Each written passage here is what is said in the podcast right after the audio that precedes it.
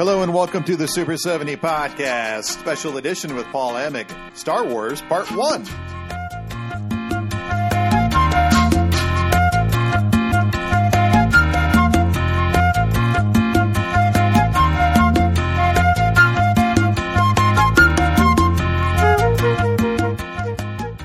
That has got to be the longest title I have ever written for an episode. Paul Emig is a acquaintance of mine, and I saw a Facebook post he wrote about a year ago on the Star Wars prequels, and I was really impressed by how he broke those three films down and pointed out why they don't work as a narrative. I ran into Paul the other day, and I asked him to come onto the show so we could run through most of our favorite space saga. We ran way over, but managed to cover just about anything you ever wanted to know about the cinematic universe, excepting Rogue One and Solo, which we'll get to later, I hope. I'm really trying to keep the podcast focused on the commentary course that it was originally created for, so that's why this is not a numbered episode. And I wanted to distinguish my episode with Paul from my talks with Dave Anderson. What better title for an episode about Star Wars than a special edition? Thanks for listening to the Super 70 podcast. You can find it wherever you find podcasts and my website at www.thatdylandavis.com. You can find me there and my books on Amazon. And now my conversation with Paul Emig. And we should be live with Paul Emick.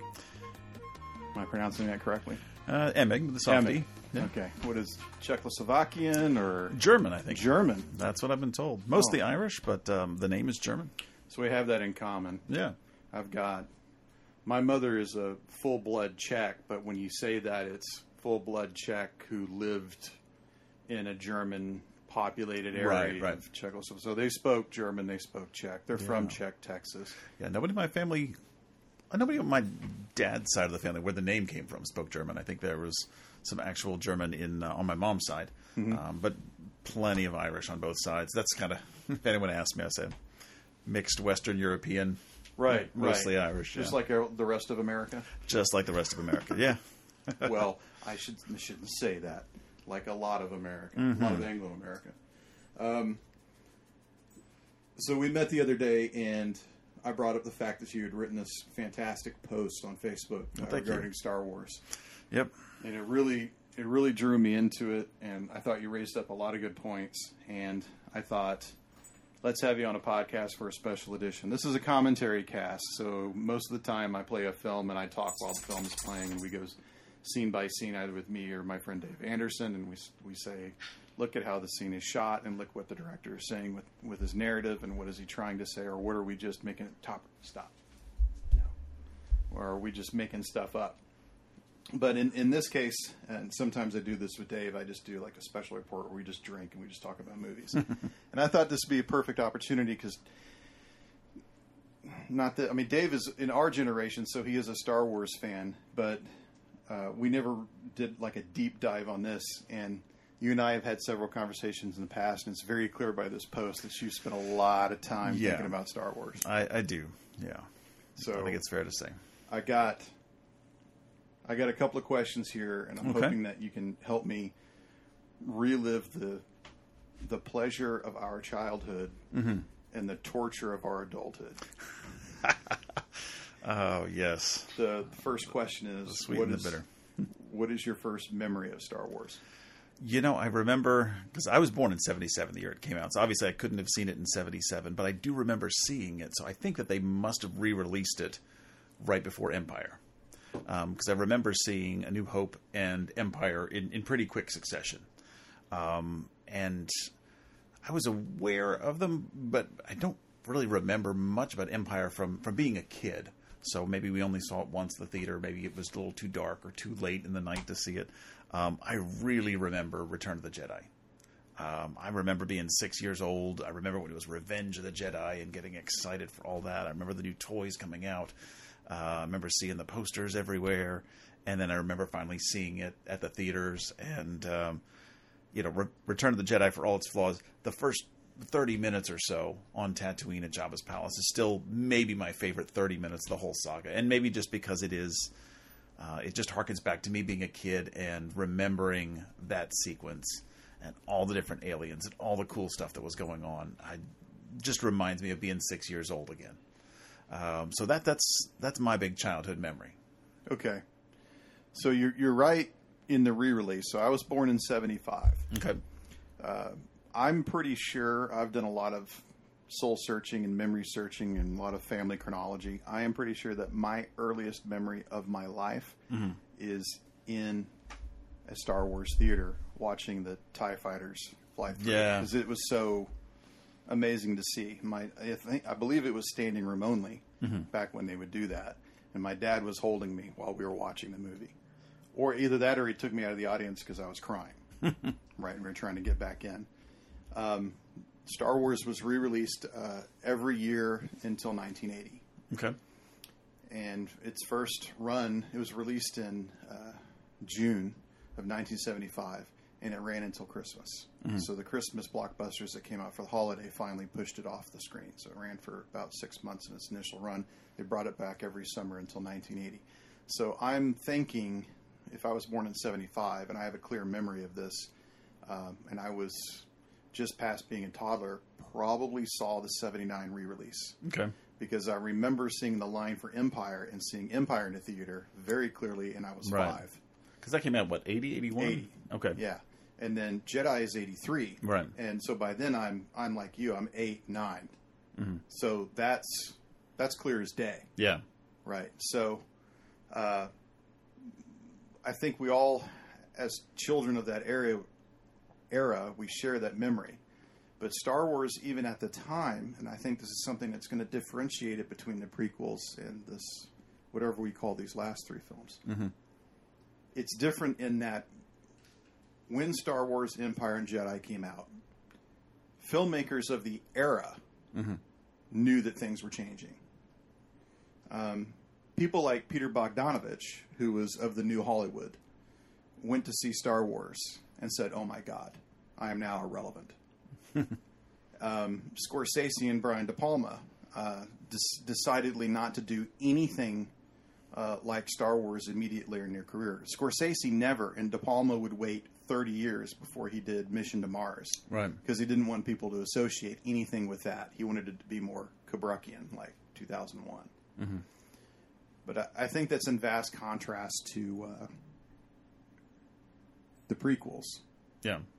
where filmmakers of the era, even though there were a lot of technological achievements going on with digital technology at the time, uh, the Clone Wars being the first movie that was shot on digital. You don't have that same feeling. You don't No. have filmmakers looking at it going, "That's changing everything." No, not at all. Not at all. I think uh, you almost got more of a sense from The Matrix, which actually came out the same year Right. as Phantom Menace. Oh, good pull. Um, as as this is a leap forward. Phantom Menace didn't seem like a leap forward in filmmaking. Right. And unlike Phantom Menace, I went to go see The Matrix like three times Yeah. in the summer of '99. The rose-colored glasses were on for a little bit longer for me. I, I wish I could say I wised up to Phantom Menace sooner, but yeah, no, we, we saw that a lot of times. I don't. I don't know if I 1999. wised up to it. But, uh, I was definitely uh, confused. And Yeah. we'll, we'll get to that. Oh, So that's your first memory. Uh, the first film. Let's talk about Star Wars. And I'm, I'm deliberately saying not A New Hope. Oh yeah, it was Star Wars for a long time. Yeah. Why is that good? Why is the movie good? Yeah. To you. you know, it, it was so different from anything else that I'd seen, and um, I, I think I, you know, maybe it was maybe a little bit more accessible. Maybe we just we just seen it more than anything else. Um, you know, I think when I really became um, obsessed with Star Wars was was probably around the time of Return of the Jedi, and I think shortly thereafter, maybe it was 90, 1984. Um, Star Wars aired on broadcast television for the first time, and so um, it's early days of VCRs. And my uncle was kind of ahead of the time, and he was actually able to record it for us. So we had a VHS tape of uh, Star Wars.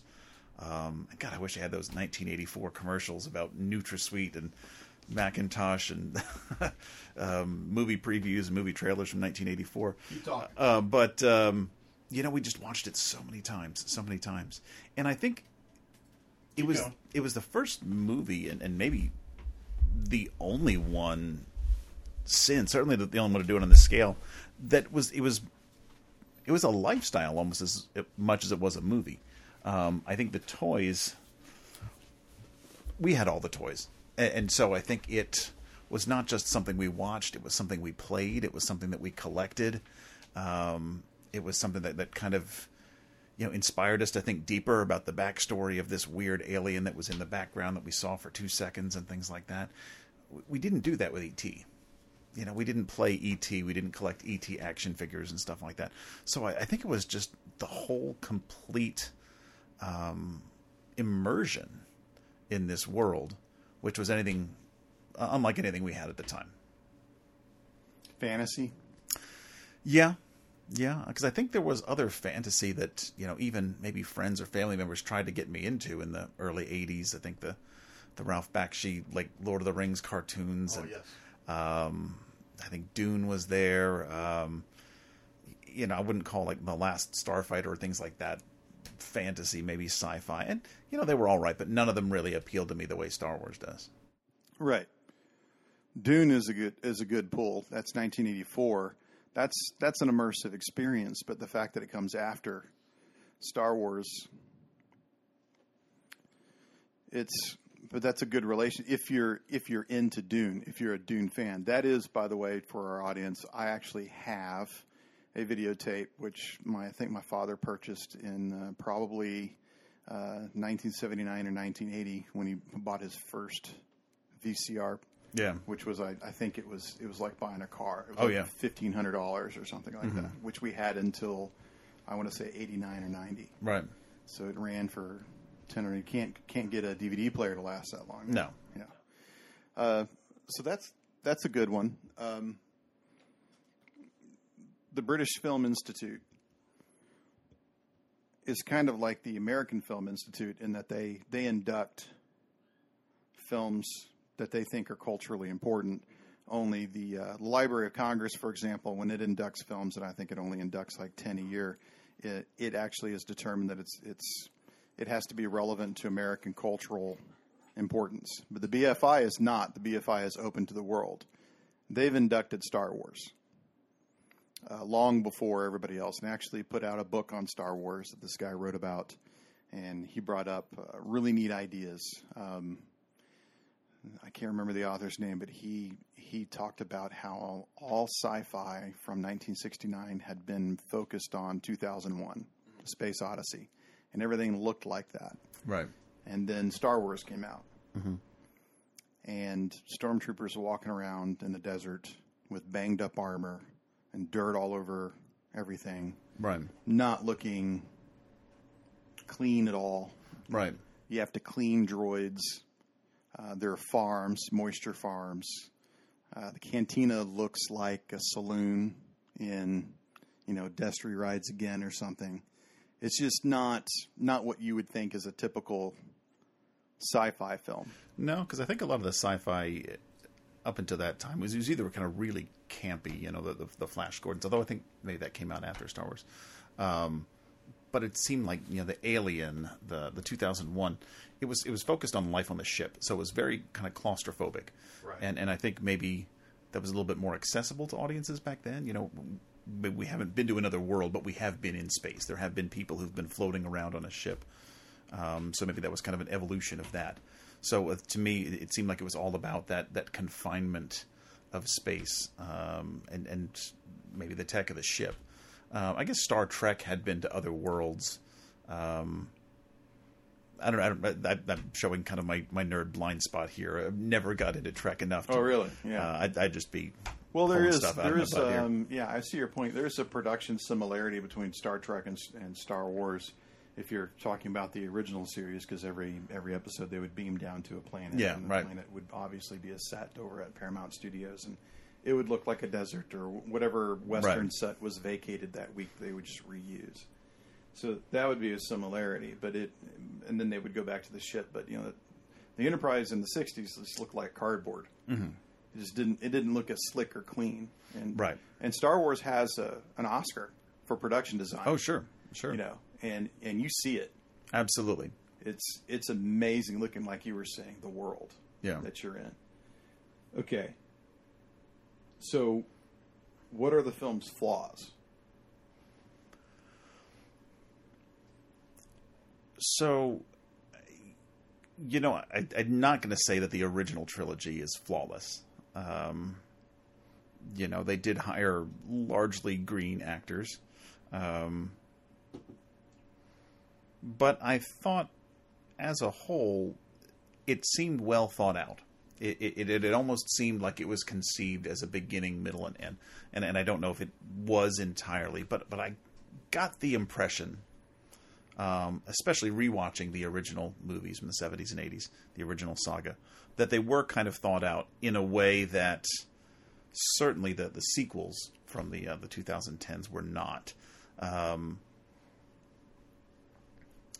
you know, I I almost think some of the flaws are endearing. I, I think in terms of some of the production value and some of the special effects is is that you know some of the tech wasn't invented then. They were kind of doing things on the fly, and maybe that ingenuity kind of led to a just kind of a, a free spirit kind of approach to it. And so, so I, I think that's that's kind of good. I, I, know kids who would see it now that might look and say, "Gosh, that looks kind of old and kind of cheesy." But I don't know. I mean, I still marvel when I see the, the miniature work.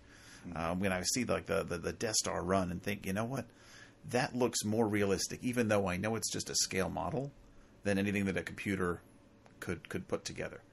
Um, so you know, I choose not to kind of focus too much on the flaws of the the original saga as it was. Um, don't get me started on some of the other ones though, or maybe maybe get me started. Maybe that's that's later in the episode. We're gonna right? get there. Yeah, yeah. Um, there's a shot in the Battle of Yavin Mm-hmm. where Luke looks out the window of his X-wing, and he sees one of his uh, wingmen Mm-hmm. hit the Death Star, blow up. That shot was literally a a truck, like a Ford F one fifty, driving by a set in broad daylight at the Fox lot in Century City, and a guy throwing a modified firecracker uh, onto the set, which was a piece of plywood that looked like it was about 12 feet by 12 feet Right. square with stuff glued on it and spray painted gray. And with a 35 millimeter camera on a on a crane overlooking it. Um, when I think about what the crew had to do to make something that looked so good, Right. It's unbelievable. And It really is. it's there. There was a documentary that was made in the '80s that has since been taken out of circulation, but you, uh, HBO used to play it. It was called um, "From Star Wars to Jedi: The Making of a Saga." It was about 90 minutes, and that's where I saw that shot. I've said uh, since then I've seen it in other documentaries, Right. but I remember being about uh, I don't know 12 or 13 before I saw that. And I instantly recognized what they were filming. That two second shot of just Luke looking out the window and then Right. boom and that's movie magic. It really is. It really is. And so, I mean, I think for for comparison today, I mean, because so much is done digitally, and yeah, I don't want to sound you know so analog and anti-digital because it it, it really is amazing in a lot of other movies. Um, but other than maybe stunt work, um, I don't think that there is um, maybe an art or a craft in movie making today where they they really have to figure out how they're going to make this shot, how they're going to make this work, and put that much effort and that much ingenuity into just a short sequence. Um, you know, maybe like the Fast and the Furious films where they've got to, you know, actually drive a car under something and somebody actually has to design it and risk their life and, or die trying. You know, maybe maybe with stunt work like that, but but not with effect shots. You know, because it is so easy and you know so affordable to do on digital these days. But um, I think it made them better filmmakers, and and uh, I- think maybe that's why it's held up better than some other films in the era. Joe Dante, who directed Gremlins, uh, has his own podcast, and I can't remember the name of it right now. But he he was talking with uh, another director whose name escapes me right now. But he said that was the the only real advantage of CGI uh, was not risking a life. Right. Other than that, he really didn't have any purpose in it. Mm-hmm. Um, I think that was. I don't know how far to push that. There's a lot of in camera work that looks way better than CGI. Yeah. You know, uh, and a lot of times they do it because it's cheaper. But you know, a lot of CGI companies go broke, move countries, uh, rise and fall with tied audiences. I feel really sorry for anyone who wants a career in animation. right. You know, uh, since everybody's doing it, but nobody seems to want to pay. And as I understand it, uh, the BBC did a did a, a deep dive into this a couple of years ago about how the, actually the people who are pricing these things they don't know how much the CGI is going to cost. Right. Um, they they talked about Spider Man and they said we're going to have a web shoot this way for three seconds. You know, that's what's that going to cost us? And they just eyeball it. They're like uh, ten thousand dollars. And then what's this shot going to cost? Fifteen thousand. Like they don't really know. right. And then that's their budget.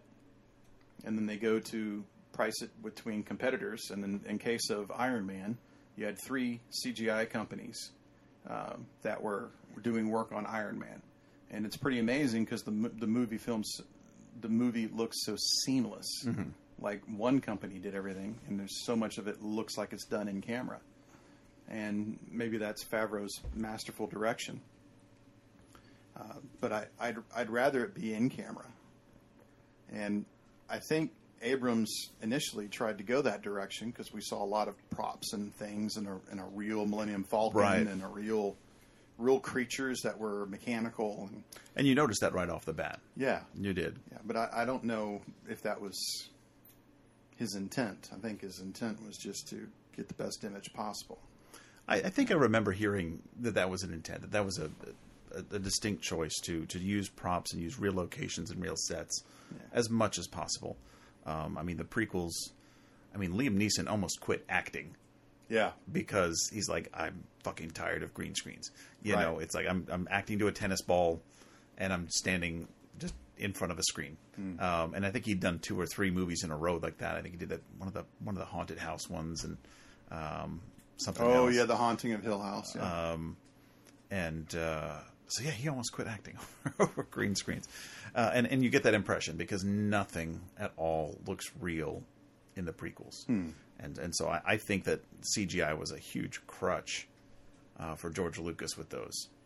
it, it looks like an artificial world Yeah, Yeah, there are. Um, in one of the other shots that I saw uh, upon the the re-release in the late '90s, when they re-released everything, and I think that's what drove Lucas to do the prequels was Right. the re-releases made so much money, right. and it wasn't even 20 years later in terms of Jedi.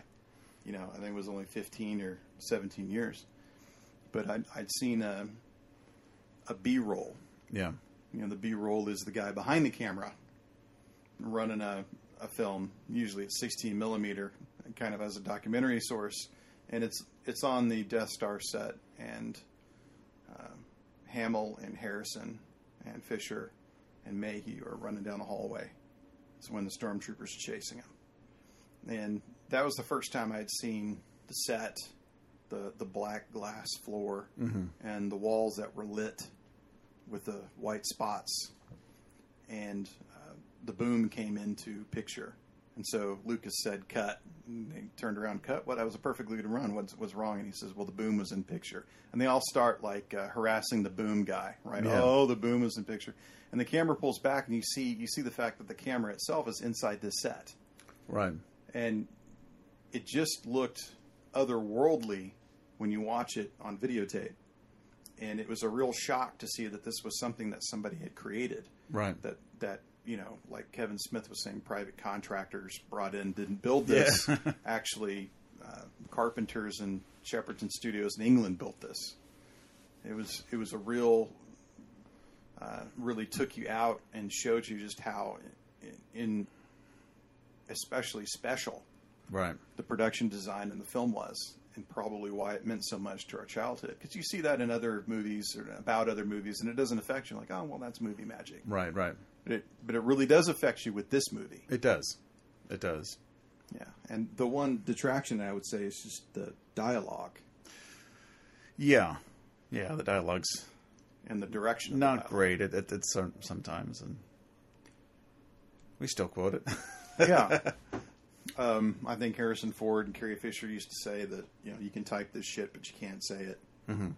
Right. What's your favorite line? From Star Wars? I mean, from the original, I'm a huge Yoda fan, so I mean, I'm still a do or do not. There is no Oh, try kind yeah, of guy. But yeah. from from A New Hope, um, I mean, God, you know, we still joke about. But I was going to Tosche Station to pick up some power converters. I mean, that's The whiny Luke. yeah. I think that's just kind of so uniquely Star Wars to to love a movie so much and yet kind of just pick out one annoying part and just focus on that to represent the whole. and yet still not be down on it. Because usually, if I'm making fun of a movie that way, I probably didn't have a high opinion of it to begin with. Right. Well, you didn't take it seriously. Me against Yeah. the remote is one thing. Me against the living, that's something else. Yeah. A lot of a lot of lines that come out of it, and it's actually surprising because if you watch American Graffiti, mm-hmm. I don't know if there's a line in American Graffiti that you remember, or THX 1138. No.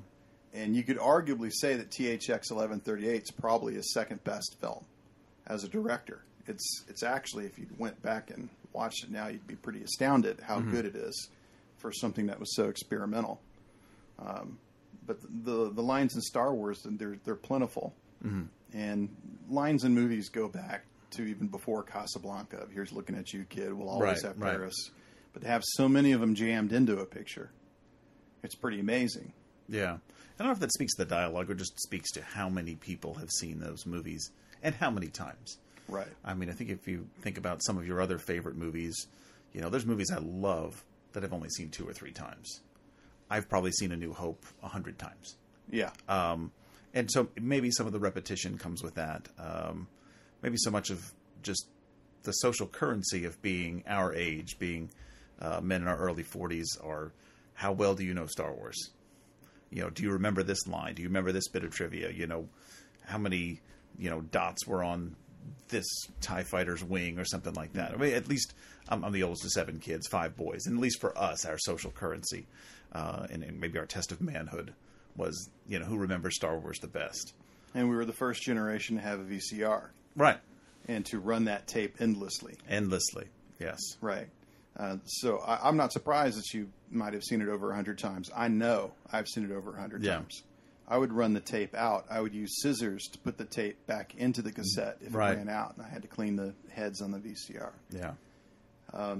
I tell that to other people, and they, they look at me like I've got nine heads, like you can't possibly be be telling the truth. When you said no, absolutely, I- Absolutely. I, know I've seen it over a hundred times. Yeah. and Yeah. if if someone were to come in, some divine force, and say actually two hundred and five, I still wouldn't be surprised. Right. Yeah, that would. That's probably right. I think so. Yeah, what about the so. Goonies? I love the Goonies, but I've probably seen it. We saw it three times at the theater. We showed it to our kids once. So maybe that's four. Okay, okay. So yeah, for for, for comparison there. Yeah. That might come up later because I just saw it Friday night on the big screen. okay. Yeah, it was the Nice. first time. Like I saw it in the theater when it came out, in Right. 1985. So I was 10. I saw it with my cousin, so I have a very clear memory of that. But I just just saw it in the theater again with my son, and it was he's seen it before, but it was the first time he saw it on the big Gotcha. screen, and it was Has it aged well? it has Okay, good. It has, yeah. We'll talk about it later. It has Yeah. aged very well. Good. yeah. Good. Uh, Okay. Empire. If if you were to just call out your top three favorite movies Mm-hmm. of all time, Right. how many of those would be Star Wars movies? And which ones would they be? you know, I'm so used to thinking of Star Wars as the collective, and maybe that's my cop out answer to to best of or, or you know top ten So list. if you had to choose one to be in the top three, which one would it be? you know, I'd probably pick A New Hope. Okay. Um, you know, it's it's kind of like I love the first step into that kingdom. Um, you know, I, I think highly of the first Harry Potter book because it was my introduction to the world of Harry Potter. Um, I loved A Fellowship of the Ring, not because it was the best film of the three, but because you know what? That's what kind of introduced me to that world and and kind of immersed me immersed me on that that journey. And and I think because I have just so much uh, emotional connection to A New Hope.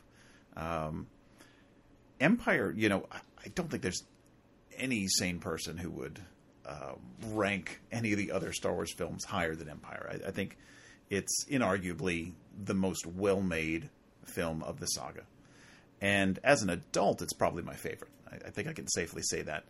Um, as a kid, I think maybe just because it was when it came out, it was kind of between the two movies that um, number one, I, I, saw New Hope so many times, and number three, Return of the Jedi was my favorite just because it did come out when I was that very impressionable six, seven year old.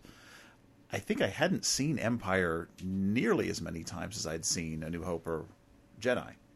And so as a result, maybe I didn't have the initial connection to it. But now that I've seen them and rewatched them, Empire is just a flawless film.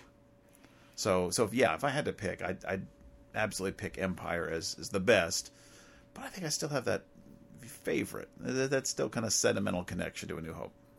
If you had to choose two films to go into three that were not Star Wars films, which would they?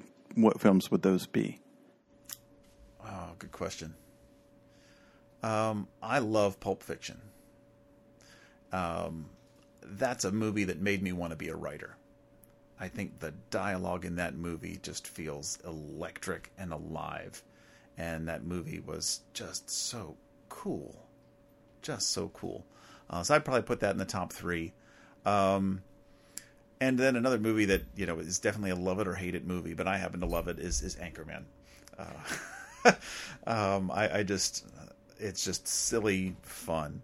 Um, and I think Elf too. I think Elf is probably has become a Christmas tradition for us. It's a movie that I just delight in, and I know it's a holiday movie, but I've probably seen that more than any other movie, maybe next to Star Wars movies, just because we do watch it every year for Christmas, and I guess probably we have for the last fifteen years or so. Uh, that's still a delightful movie for me. Elf over Iron Man. Yeah, I mean it's it's tough for me to separate the um, the MCU movies and kind of pick out one in particular.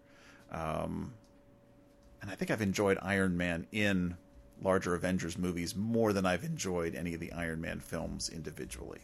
If I had to pick an MCU movie, I'd probably pick Guardians of the Galaxy or Thor Ragnarok. But um, yeah, I mean, I think for me, a favorite is is a movie that doesn't have diminishing returns upon multiple viewings. That I can I can view it once a year or or twice a year, and like God, I, I still would rather be watching this than a new movie I haven't seen. I think maybe some of the other movies that I've really really enjoyed okay, I didn't enjoy it as much the second time. Definitely didn't enjoy it as much the third time. You know, certainly an amazing experience seeing it for the first time. Um, but I think the the MCU movies, I think because it, it is such a larger canvas, you know, I, I think we can we can be maybe satiated a little bit sooner um, because we kind of know, okay, well, all I have to do is wait for six months and then the next one's coming out. So I don't think it had the same we didn't have to work as hard as we did for Star Wars, but we had to like really wait and really think about, okay, what's going to happen in the next one? What should happen in the next one? And then kind of pair that with what actually happened in the next one, uh, and how our expectations were fulfilled or, or usually unfulfilled. Um, but I guess you know there was that, that kind of almost immediate return in the MCU to where it just, it was always enjoyable, but I, I never felt like I had to work as hard, and maybe that's why I didn't have the attachment to it that I did for Star Wars. Okay. That's that's fair game. Empire to I feel the same way about Empire. Mm-hmm. I don't think that there's a finer Star Wars film. Yeah. I also don't think that there's a finer film. I think that if you were to pick out uh, the greatest movie ever made, like I don't I don't know why Empire wouldn't be there. Sure. Uh, followed by Casablanca, Godfather Part Two. Right. Some would say now Pulp Fiction, Vertigo. Um, but nobody says that. Right. Nobody thinks that. I mean, even even like AFI. I mean, I think they put a New Hope on there. Right. Um, which may be more significant culturally, but yeah, I, I wouldn't argue with anyone who would put uh, The Empire Strikes Back mm-hmm. in top five films of all time. There's obviously with the, the character of Darth Vader and because of the style of his helmet mm-hmm. and the fact that you have stormtroopers, Sturmabteilung in mm-hmm. German. Right. Um, there is a lot of fascism going on in, sure. in Star Wars as a whole, but probably never more pronounced than in Empire. Right. Of uh, the overwhelming desire to control everything. Mm-hmm. and uh, at all costs, I must control this because if I don't have a control over this, I have control over nothing, and that's Right. that's very fascist behavior. And uh, 1980 does not seem like a year when we should be concerned with fascism. No, I mean that was the year that we. Um, I mean, we boycotted the Olympics. Right. Um, so I mean, the Cold War was still very much in effect. Although I'm with you, I, I think kind of the, the fascist Nazi kind of Germany undertones less than the Cold War and, and kind of the, the, the Russian. I, I didn't get that sense in in Star Wars, uh, even seeing them now. So so maybe sociopolitically there were things going on that could have influenced. it. I, I- didn't get that sense. I'm kind of with you. It was more like a reflection of history uh, and maybe some of those right, tropes. as opposed to what was going on at the time. Yeah. Yeah. Um, well, the ceremony scene at the end of A New Hope is like straight out of Triumph of the Will by Leni Riefenstahl. That's right, right. I mean that that is that was so apparent. Like the first time I saw Triumph of the Will, which I think was like on videotape and sometime in the early '90s. Yeah. like it instantly popped out. Like, oh my god! And then I was upset. Sure. You know, it's like, I, I, what am I supposed to feel about that? It was uh, such an obvious rip. Right, right. But then again, I mean, that's a that's a film that's, I mean, classic documentary. I mean, even if the subject and even if the the, propaganda that it was trying to put forth um, doesn't minimize the filmmaking. No, And- and no, how not at all. Um, you know, it is still continue to influence at least kind of the way shots are set up or the kind of the way stories are told. Sure, and mood and tone. and- Absolutely. yeah, there's a lot of. Uh, uh, I have been shouted down, yelled at. I've had shit thrown at me. I've had. I've been named called for suggesting what I'm about to tell you now. Right. I went to a screening of uh, uh, Fahrenheit 9/11 Right. at the University of Houston. And there was that moment. I was in the film club, and so there was that moment where, okay, everybody just sort of step up to the mic and say what you want to say. And and I said, well, everybody, I'm sure, realizes that this film has been denied a nomination at the Academy Awards of Arts and Sciences Right. uh, because it doesn't meet the threshold of a documentary. Because you, you have to go through a fact checking process to get nominated as a documentary at the Academy Awards, and it failed. So there's a lot of shit. There's at least 30% lies in this film. Right. And everyone in this room seems to be okay with that because you have a political agenda. Right. So, in my opinion, this is no better than Leni Riefenstahl. Right. It is the same shit. It looks good, it looks slick, and it's lying to you at least 30% of the time. Right. And you're buying it. Right. So, congratulations. You love the lie. Yeah. You need to think about your life. Now, that wasn't really centered on me being somewhat politically leaning to the right. Sure. Or the fact that people were calling George W. Bush Adolf Hitler and having no political context Right. uh, uh, on how to say such a thing or what it meant. Right. You know, or the fact that the Ku Klux Klan thought that George W. Bush was public enemy number one. Right. Right. So those two things were true at the same time. Yeah. And and trying to have that political discourse uh, was almost impossible. And and uh, but I but I do think that's true. And now what I think that Empire how that can how that just sort of flows into this conversation. Star Wars is it introduces those tropes and those images into your consciousness, and I think this is why Empire is so so effective. Is that it's it's like a warning. Right. It's it's like you know, there's people out there that are like this, Right. And they're real. Like you you might call Dick Cheney Darth Vader as a joke. Right. but there's real people out there who who act like Darth Vader and think like him. Absolutely. Yeah. And and I think that uh, Lucas as a person and Irvin Kershner as a director and Alan Ladd as a writer, uh, or I'm sorry, Lawrence Kasdan, um, Alan Ladd was Jr. was the producer. I, I think they were absolutely right to introduce those tropes into our consciousness. I, it was almost like they wanted to softly remind people that this was a, a problem when nobody was thinking about it. Sure. Everybody was concerned about what the fuck is Russia doing, Right. Exactly. you know? And like you were saying, 1980, the uh, the Olympics, uh, the Af- the war in Afghanistan, and then the terrorism problem that was going on, and Right. and the rise of the evangelical right, Right. uh, reinforcing that stigma of, of pinkos and the radical left. yeah. You know, it was almost like Empire was specifically was this soft reminder of fascism. is- Fascism is still a problem. Sure. Certainly. That's that's why I think that it's so profound. Yeah, I think that certainly adds to you know, the profundity there. Um, I hadn't picked up on that as much. I mean, to me, I, I kind of see kind of the universal Joseph Campbell kind of myth, and and I think that's certainly kind of the most interesting part of the hero's journey is is what we get in Empire. I mean, if you kind of look at the classic hero's journey, you know, you you'd almost need the saga to kind of make that metaphor, and and you, it's it's not hard to find, you know, you know evidence that George Lucas was absolutely inspired by um, Joseph Campbell in, in that book. Um, So you're going to have to just, for the purpose of our audience, please delineate Joseph Sure. Campbell. So, so Joseph Campbell is, um, I believe, a historian or an academic that, that kind of looked back on all the myths that have survived um, from you know the times of Beowulf and the Epic of Gilgamesh and you know the the, the Iliad, and the Odyssey, and and kind of realizes that there's some recurring themes in all of these great stories that survive that really inspire um, people and, and get passed down.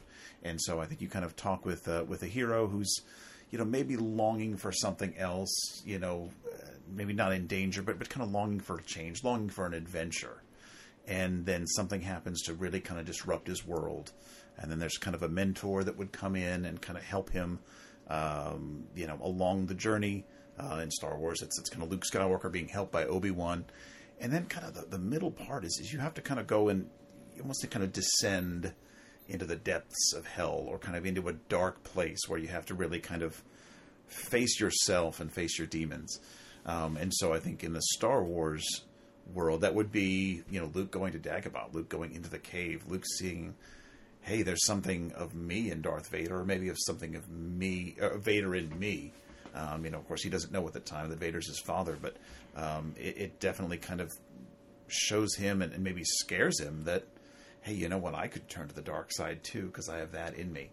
Um, and and of course, you know, the hero's journey kind of you, you kind of come up, you face your demons, and then you you kind of triumph in the end. Um, and I'm, I'm probably doing a terrible job of paraphrasing, but um, the most interesting part to me of the hero's journey is that kind of dis, you know descent into the depths, and maybe that's why Empire, I think, also felt so revolutionary, um, because the bad guys win.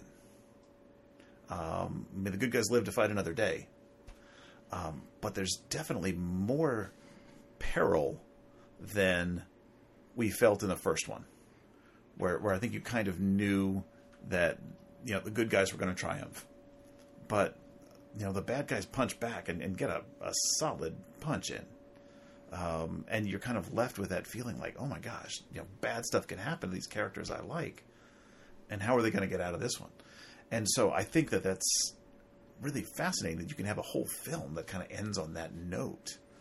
Um, yeah, so that, that I think that that's another certainly another way that it felt different. Sure. Well, you you've got these three characters that you're invested in, and the first one, like you were saying, a, a well-built fantasy. It was almost like um, it's not that you didn't care about the characters, but you knew that they were going to make it out Yeah. okay. You Yeah. know, and losing Ben was bad, and uh, the dogfight was serious. But Sure. you know, well, the Battle of Yavin was, uh, you know, it, it was a Waterloo. It was a nearly close run thing Right. Uh, but in the end, you had no no compunction that, like Flash Gordon, he was going to make it to the next episode. Right. At Empire, by the end of it, you're not exactly sure if anybody's going to make it out. Like you, you know, this is a sequel and it's very highly unlikely. But Right. once they freeze Han, Yeah. then you're like, oh, well, what is? There's a huge question mark. What does that mean? Right. And uh, uh, is already blown to bits Yeah. uh, brutally for a kid to see like uh, uh, Rosencrantz of the Guildenstern blown blown away like that, Right. And then um, uh, then you've got the friend who turns into a traitor, Right. and uh, after Han's tortured, of course, this, this that's upsetting. And Luke loses his arm, and you have the feeling that Leia just barely escapes with her life. Yeah. And you, there's this trauma after it, like you were saying, of well, they they made it through, but it was by the skin of their teeth, Right. And there was real inherent danger, and uh, perhaps that's why Jedi would went completely the other way. It was more loaded with levity. Right. It was the victory lap kind of. Right. You know, the, the saga. I don't. Um, I don't remember the exact play around that happened in Hollywood, but you know there was a point where Lucas Lucas wanted uh, Steven Spielberg to mm-hmm. direct Empire. Okay. I'm sorry, it was Jedi. He wanted he wanted Spielberg to direct Jedi. He was getting ready for that. So he probably would have the- been on Temple of Doom at the time. the right? right. Well, they were yeah they were making Temple of Doom, which again I just saw last weekend mm-hmm. on the big screen. That was another experience. Nice. Yeah, yeah Paramount re-released all of them. Uh, they, they were they were doing that, and you know Spielberg and, and Lucas at the time were they were running in in quick step together. Right. And Lucas actually shot second unit on Temple of Doom. Shh, don't don't let anybody Right, know. right. So like the entire bridge sequence was actually Lucas Okay. and it's it's pretty seamless. But so anyway, he wanted him to do to do Jedi, but because of uh, Lucas, it was having a problem with the Directors Guild, but because of the whole opening credit sequence, and they said, "Look, we already let you get away with this twice. We're not going to let you get away with it." And he he of course was like, "I'm a storyteller. I'm trying to tell a story. You know, f you." And so they said, "Well, you can't hire anybody in the Directors Guild to direct it." So he had to go outside and find somebody. And the first person he he tried was uh, David Lynch, who directed stuff in England when he was he was prepping for Dune.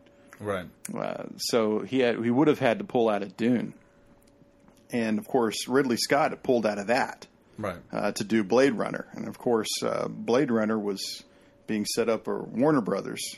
Uh, previously by David Lynch, so it was this whole like circle that was going on when these projects had been flipped around, and you could have you could have very easily had a Jedi directed by David Lynch, and a Dune directed Dune, directed by Ridley Scott, you know, and um, uh, you could have had a Blade Runner directed, uh, who knows, by Steven Spielberg. Gotcha. He, it would have been completely Right. more Completely Ready different. Player One Right. type than Yeah. you know, or at least AI. Yeah. Right. So anyway, so uh, moving on to Jedi. Uh, Kevin Smith famously once said in Clerks that all Jedi had was a bunch of Muppets. but Yeah. I remember, like we were saying before, just how how amazing it was to be a kid in the theater to watch Jedi. Right. It was it was an amazing experience. It was, and I think it's so different from. I mean, like I know, like Phantom Menace, George Lucas had a little bit more of a, a kid audience in mind. I don't know if he was just a new grandfather or something like that, but it seems like he made choices deliberately for kids. Like he made that movie for kids, um, and and I think maybe in his head he was thinking, okay, I'll, I'll hook them young, and then for this generation, you know, the prequels will be their Star Wars. Um, and it felt kind of pandering. Uh, Jedi didn't. Um, you know, it, it just happened to be kind of the right age. Um, and I remember, I think it was How I Met Your Mother. Um, Barney, uh, Neil Patrick Harris's character, he actually said that Suit up. the the Ewok line. He said there's the Ewok line. If you were born on this side of the Ewok line, then you find them incredibly annoying. But if you were born on this side of the Ewok line, they look like your teddy bears, and you instantly loved them and, and wanted to adopt one and stuff like that. So so I, I think I was born on that side of the Ewok line where I loved them. I thought Yeah. they were great. Um, you know, kind of seeing it now, it still seems a little cheesy. But I mean, to me, um, you know, I'll I'll take the the Muppets from the, the first thirty minutes of the movie any day because again, you know, there was such a such a variety of them, and maybe they had a little bit more screen time than they did in the Cantina, where you know you just got a little little glimpse of each one. But here you got to see like the Gamorrean guards kind of wandering around. You got to see Bib Fortuna, you know, kind of talk to Jabba. You got to see uh, the skiff guards and, and how different they looked, you know, in in actual combat. Um, so that, that was kind of maybe this this more is more approach to all right you like aliens well here's a bunch of fucking aliens um, you know you can you can really if you're a little kid you can really kind of you know kind of get in the sandbox and play uh, in that world with the first 30 minutes so what does it have beyond that you know, maybe not as much, and I, I think it's probably the weakest of the three. Um, but For I, sure. almost, I almost wonder if if any resolution to a, a three act saga in the Star Wars universe would be as appealing as the first two acts. Is is the third act in any saga any good? I mean, people point to The Godfather Part Three as a perfect point of reference. But that. if they made if if Coppola made The Godfather Part Three in 1976, I think it would have been a different movie than it was in 1990. for sure, yeah, for sure, or if if any number of things had changed, if if Paramount had decided to pay Robert Duvall what he wanted, or Right. If Winona Ryder hadn't been uh, falling Right. down exhausted To on set. Roxy Carmichael instead of Godfather Three. Yeah. Well, she. I mean, she she had to go in the hospital. Like Right. that. That girl had worked every day since she turned sixteen. Yeah. And she was like twenty. She was pooped. And uh, you know, you, you can joke and say, "Yeah, Heather's doesn't look that that exhausting," but you'd be on set for five hundred days no, straight. I Yeah. remember she that that year that she backed down to that. I mean, she did have like three other movies that came out like the same month. Yeah. and most of them sucked, but you know, it was still. She must have been just hopping from one project to the next. Apparently so. Yeah. And uh, you know what scares me is apparently Benedict Cumberbatch is the same way. Is he? He just goes from set to set to set to set. And Nicolas Cage apparently has been doing that for ten years. Oh well, I mean, his lifestyle requires a six movie a year commitment. You know, all these castles don't pay for themselves. Yeah, but uh, we uh, we all know that um, actors and people in that industry, they the, the lucky ones, that probably the ten percent of the indus- industry who do uh, make enough money to live that way. And we can we can joke about how hard is that life really. Sure. But it's not, particularly those those soap opera actors who Yeah. have to churn out an hour performance five days a week. Yeah. Like fuck that. I'm not interested in that. Exactly. That's tough work. And Yeah. and there's an entire industry of like how many cameramen, how many boommen, how many Right. assistant directors, how many continuity girls, how many set people. You know, it's 50 people on set with Right. soap opera. Yeah. You think about how many people are on set at Jedi. Oh my God! Some of those scenes with, with the Ewoks, they look like there's 50 Ewoks on screen. Right. You know, you got to dress those people. You got to get up at 3 a.m. to do it. The the production style of it. The I, I just recently watched all of Game of Thrones in about six months. I'm going to write a blog about every Yeah. every episode. It's about 25 pages. I'm kind of embarrassed about it actually, but I'm not a particularly big fan of Game of Thrones. But you can just tell by looking at it, it's more ambitious in scope than Lord of the Rings was. Yeah. Yeah, I think so. And Lord of the Rings, now that I think about it, is probably like the in terms of like the scope of the story, probably the biggest since Jedi. Right. I'd You agree. know, and uh, that doesn't look. That looks like a lot of work, and I don't. I don't know. Even if you paid me what Harrison Ford made on Jedi, I don't know if I'd do it. Yeah, even if I was that talented. Exactly. There, there, there's some movies where you look at that and I'm like, gosh, that's a lot of work. Yeah. No, thank know, you. Exactly. But Leia does look good in a bikini. yeah. I saw the re-release of Jedi. I think it was in '97 and '98. Yeah, 97, I think 97 was when they were Yeah. coming. Because I remember being in college and it, and it being like, that was the tease before Phantom Menace. Like, I don't think we knew at the Right. time that another one was coming out. So it was kind of like, okay, here's the three movies in, in quick re release, which which we loved, even if we hated the, the new editions. Mm-hmm. Um, just, you know, seeing them as an adult on the big screen was like, it, it was, It was amazing. Only, It was amazing. Um, and I couldn't believe the the slave girl outfit. That like I was twenty something by then, and I hadn't seen it on such a big screen since since I was eight. Yeah. And I couldn't believe like how revealing it. Like you can see Carrie Fisher's ass, Yeah. uh, when she jumps onto the gun, and and watching it that large is like all of a sudden you're like, oh wow, like I saw that as a kid Right. you know, and you start having mixed feelings about that. Now Sure. your kids or my kids watching that, and and and Carrie Fisher complained for a long time about, hey, you know, this this is all being misconstrued, like, and she she said like I don't have control over my own image, like I'm not complaining about it. I signed it away for money, but Right, right. but try to live in that headspace for your whole life when you turn 50, 60, 65, Right. you know. I I get it, but I mean, she just in terms of an icon, you know, and I lot, I know a lot of people are complaining about the slave bikini now, Sure. but that's an iconic image. That used to be the on It the is. poster. That used Yeah. to be on the videotape, Absolutely. and, she, and she's dead fucking sexy. And Yeah. there's no eliminating that from our consciousness ever. I mean, Right. to a lot of us are that age, she's probably that first sex symbol for us. Sure. You know, and if you're going to pick one, uh, why not pick a strong female protagonist Right. who takes him? She's the one who kills Jabba. Right. She's the one who blows up the barge. Absolutely. You know, uh, she's the one leading that the kind of- rebellion. like uh, maybe submission, you know, kind of, you know, wearing that outfit either because of kind of sexual submission or because of humiliation, and kind of immediately turning that on their head. Yeah, Hmm. Right, right. posi- I think it could be a positive. yeah, Keep and in the longer. She right, and she uh, uh, she wrote a great book about Star Wars called uh, Wishful Drinking. You know, Right. It was autobiographical, and and she talked about how uh, the gaffers would come by and, and put gaffing tape over her nipples. Uh, so that it wouldn't show through her dress in the first movie because there were no bras allowed in outer space or something. Right.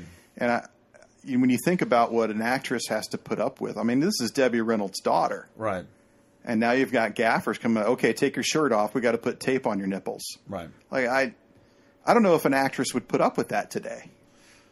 Right. know, right. and- in the days of nipple clauses and things like Well, that. Well, yeah, and then now we have like uh, nudity clauses. Now we got someone on set who's there to make sure that the actors feel safe when they disrobe. And uh, what's her name? Uh, Hathaway. Anne Hathaway has talked about how she's been nude on set before, and she's heard uh, stage hands like uh, laughing off set and making rude comments. Like fuck those people, right? Right. I mean this. Putting this actor is putting themselves in a vulnerable position, Sure. in order to get a performance that the director wants, has hired Right. her for and uh, uh, when we can we can oogle it all we want, but uh, that's that's a difficult job. Sure. You know, um, I don't I don't think Car- Carrie Fisher gets a lot of uh, respect for for doing something that brave and being that symbol for Very all true. of us. Very true. Probably not. And when I think of Jedi, that that's probably the primary image, and then the Ewoks. Right. and finding out I mean finding out at the end of Empire that Vader is Luke's father, that was I mean if anything will send a 6 or 7 year old right into a coma. I know it did for our kids. Uh, I think I think I feel sometimes like my my primary job as a father was to one make sure my kids like don't grow up and go to jail, and like just below that to keep the Luke Vader reveal a secret just long enough to where pop culture doesn't spoil it to them. And and I think I did that. I, mean, I think I remember it kind of popping up sometime when they were kids because we had little Star Wars books around for them to learn to read with. But I think by the time we showed them the saga, I think at least Eliana was like, "No." Yeah. which is amazing, and I think it was, was so satisfying to see, which is kind of cool because I don't remember that reveal, uh, and maybe I was just too young when I saw it. Is it, it didn't Didn't I, hit. I, I don't remember the first time I saw Empire. I mean, I, I know I must have, um, but maybe just being of that age to where you know, if I was six when I saw Jedi, I must have been like four or five when I saw Empire. yeah. So so maybe it was it was it was too young for the weight of that reveal to hit me.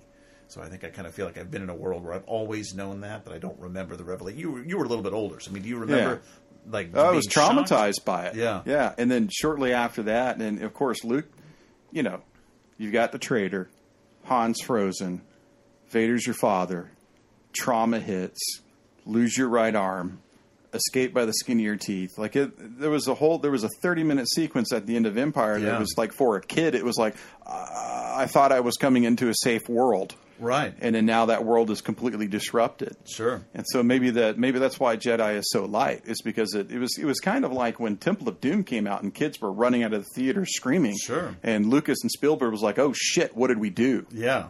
You know. And then all of a sudden the PG thirteen argument and everything. And you know, I, I saw Temple of Doom uh, with my kids. I don't remember how how old Luke was. Probably my age when I saw it, seven or eight. And you know, he got through it okay. Yeah. And I remember seeing, I very vividly remember seeing Temple of Doom on 70 millimeter at Loews Theater at Sure. Deauville. And you know, it was, I thought it was like the greatest thing since Raiders. Right. So I didn't, I didn't have that reaction. Yeah. Uh, so I don't, I don't know how old those kids were, but I mean, that's a, that's a valid concern when you're making movies. Sure, like. So absolutely.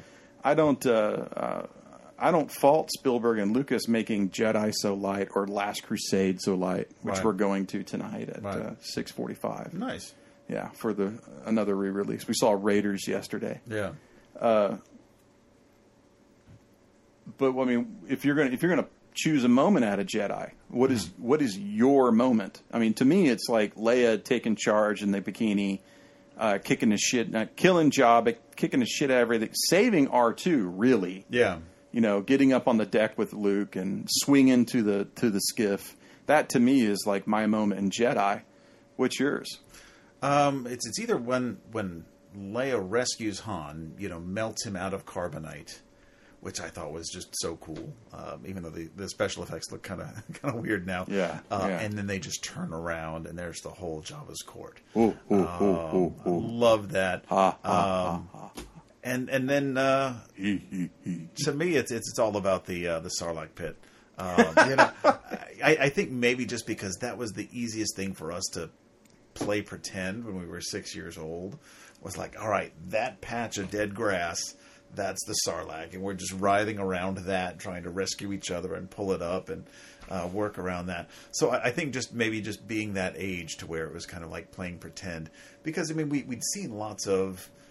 I mean, if you look at not just Star Wars but sci-fi, I mean, all the aliens are bipedal. You know, it's like they're on two feet, they're about six feet tall. They will look and walk a lot like humans, but like here's this like monster in the ground that has tentacles and teeth uh, underground. I mean, we hadn't seen anything like that. That was just really cool. So that that really stuck out for me. You know, and and I guess the story kind of peters off a little bit. I mean, I, I like the Ewoks, but um, you know, I, I could watch the first half hour of that movie and be happy, and then kind of turn it off. Yeah.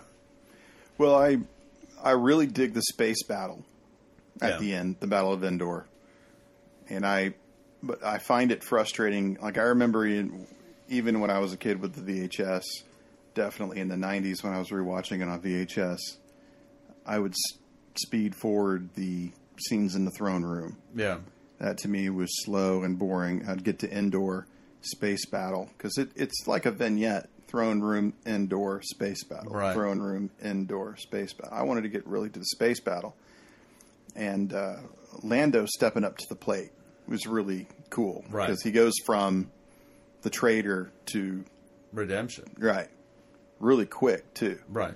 and I think everybody can side with that Yeah. and I just saw Lando as this this person. You can turn your life around. You Sure. can do the right thing, despite doing something bad in the past. You can do the right thing, Right. and I think that message is.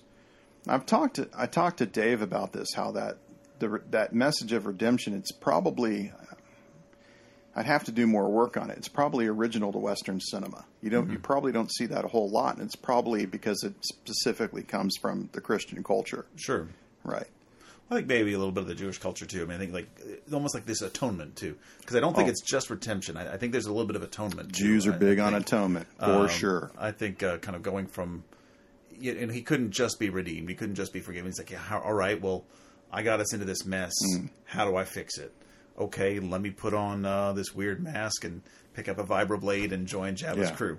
Um, I'm gonna make it right. Be an inside man. So, so I think there's a little bit of that too. But I think um, that that was a great story arc, even if it was kind of a minor character in the whole saga. Mm-hmm. Um, I think it certainly fits in, in kind of the, the overall themes of okay, yeah, you could do something wrong, but if you, you make up for and it's weird, I don't think we really visited that type of arc really very much again in the whole saga.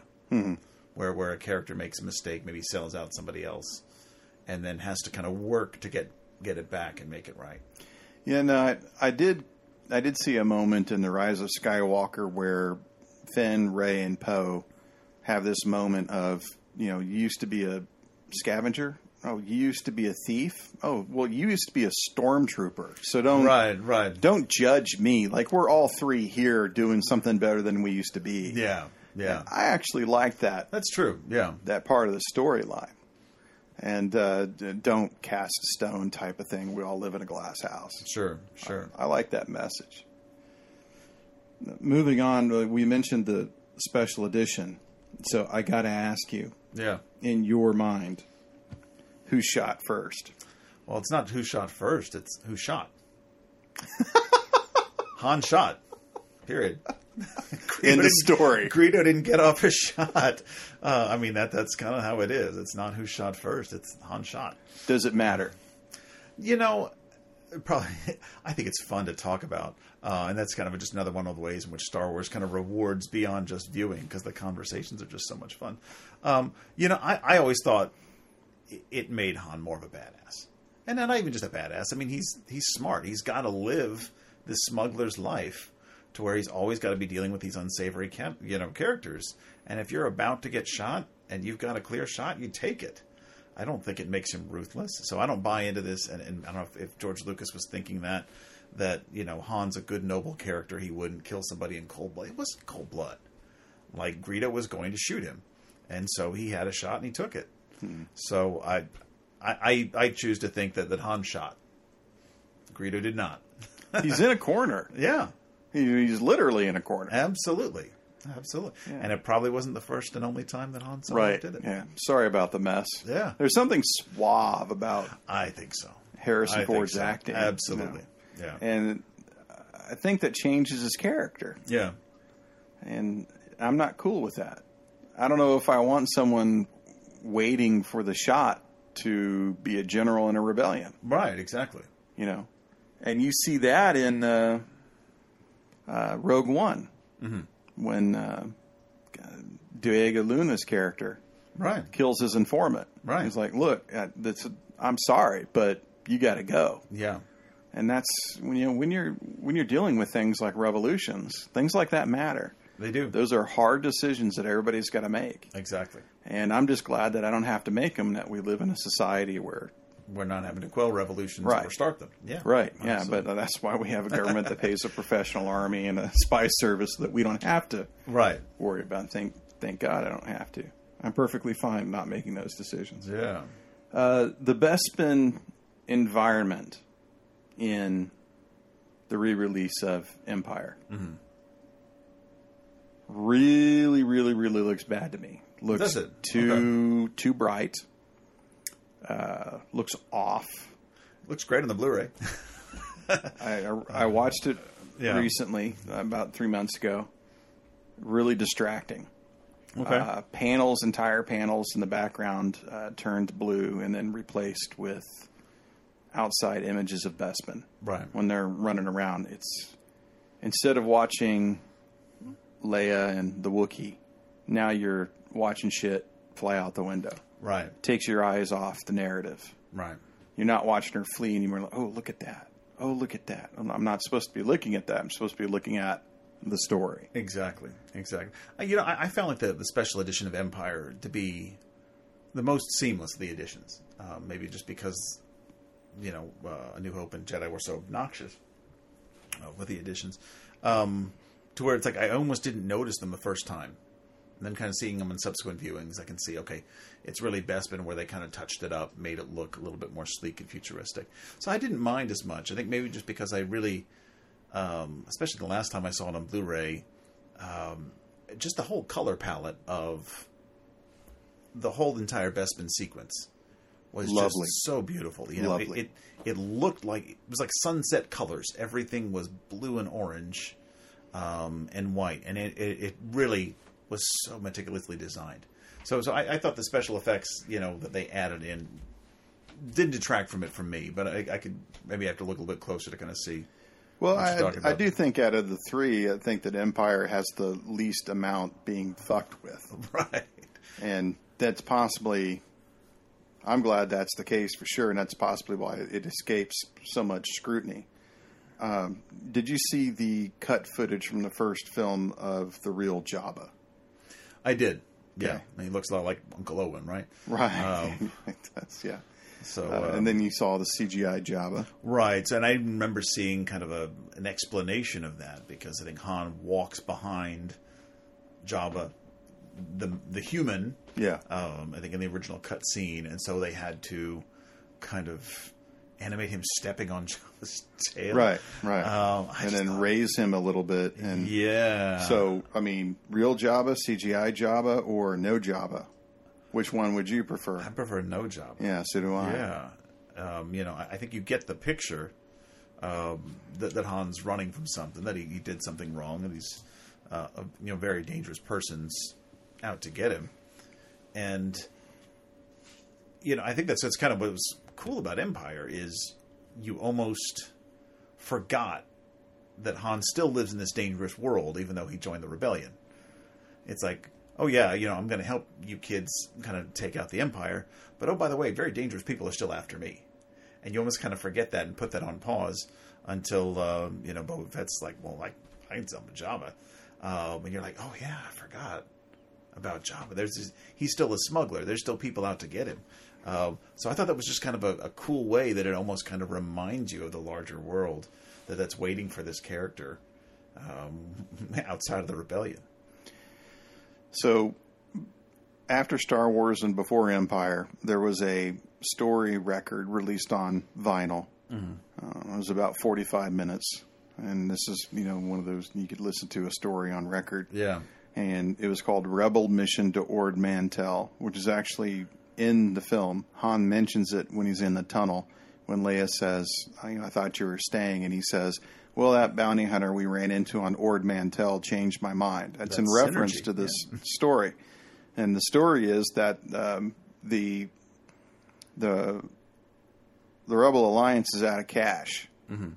and so they effectively they organize a heist uh, on a of a star destroyer, and they're using the Falcon as the getaway car. Yeah, of course. Mm-hmm. And in the middle of it, uh, Boba Fett shows up because he doesn't even know what's going on. He's just tracking Han. Right. And in the midst of tracking Han, he gets wrapped up into this uh, battle between the rebels and the the Empire, and that's why he shows up in Empire. Okay. That's his introduction to Darth Vader. They meet right uh, shortly after this battle. Uh, the the rebels succeed. They grab the cash and and flee the flee the battle scene in, in the Falcon at the last minute, skin of your teeth type situation. Right. So it's very if if you can find it, I've got it. I don't know how to transfer it to digital, but, but isn't that the same? Very similar to the story that uh, the Star Wars Holiday Special told about. Uh, oh yes, and their their encounter. It may have even been Ord Mantell. Um, right, met him on. So yeah, I I don't know, but see, I saw it when I was a kid, but I haven't seen it since. Okay. I'll have to get you. We we we have a, a DVD copy certainly, but um, I also have um, the RiffTrax version, so you can see the Mystery Science 3000 people actually commenting on the the cinematic masterpiece that is um, 30 minutes of just you know Wookiee talk. uh, Bruce uh, Vilanch, the screenwriter. I don't yeah. know if you're familiar with. Oh him. yeah, yeah. He's he's famously in Ice Pirates. He's the head. Uh, he's written several um, Oscar uh, Academy Award screenplays, all the whatever thing that everybody says when they come out to give give yeah, the awards right. and everything. And uh, he's got this great story on the the Gilbert Gottfried podcast, yeah, um, which is highly entertaining just for Gilbert alone. But he's got this great story on there about how uh, he wrote that special. He was the screenwriter for that. He put that together, right? And uh, he said George Lucas paid me an astounding amount of money for it and every time they they see each other now, he's like, George, remember when we did that in Hollywood? And George just walks away. just don't even want to talk about There's it. There's actually a quote, and, and I think you know, you it wasn't that hard to find a copy on DVD, and and some fans had actually made some box art. So you could oh. print it out and have it. And it actually had a quote from George Lucas that said, "If I had time and the money, I would hunt down every copy and smash them with a hammer." So uh, yeah, it, it really is that bad. And I mean, if Bruce Vilanch got paid to, to write, I mean, literally, Jeff, the first. 20 minutes are just in Wookiee. Yeah, yeah. Uh, and so, I mean, I don't know what his screenplay looked I guess, like. I guess they're in Kashik. Yeah, or Shyriiwook, I guess is what it is. Yeah, yeah whatever. Kashik is. is the, the planet, Kashyyyk, right? Yeah. So, uh, yeah, that's good stuff. Good stuff. I'll, I'll, I'll get you a copy. Okay, so go down this rabbit hole with me. Yeah. John Barry, Norman Reynolds, Leslie Dilley, and Roger Christian all got Oscars for Best Production Design for Star Wars. Okay. Over Close Encounters of the Third Kind mm-hmm. and The Spy Who Loved Me, which was also nominated. So this is a big deal for me because The Spy Who Loved Me was designed by Ken Adam, who was possibly the most famous production designer who ever worked in Hollywood. Right. Uh, you check out his resume. Every James Bond film, from Goldfinger to A View to a Kill, Ken Adams. So all of those evil layers, Right. and even in Doctor No, but uh, uh, Moonraker and so forth. That's all Ken Adam. Uh, he designed the famous uh, 007 soundstage in, I think it's Twickenham Studios, England, which is the largest sound soundstage in the world. That's where they shot the the three submarine scene in The Spy Who Loved Me. He also famously did, uh, let's see, The War Room in Doctor Strangelove Okay. which had the circular light. And he was nominated for that. So is it fair to art directors and production designers who beat Ken Adam in a contest to then go back and say, your art direction and your production design wasn't good enough after they won an Oscar for it? Right. That seems that seems pretty shitty to me. It does. It, it does. Um, you have to remember that that Oscars is, is the best of that year, um, and that there is a lot of, um, you know, kind of glad handing in the industry is kind of like, okay, you're due and stuff like that. Although I think that comes into play more with actors and directors than with with uh, you know people that work on the technical side of it. Um, but yeah, I, I I- can't I can't nitpick any of the the design of the film um, you know, just from the look, which is um, I don't know, did did Ralph McQuarrie kind of design it, or did he just more design the characters? Because I know he was kind of the, the visual artist that um, certainly came up with a lot of the character sketches, um, Yeah. but I think he had some of the, the the layout in mind as well.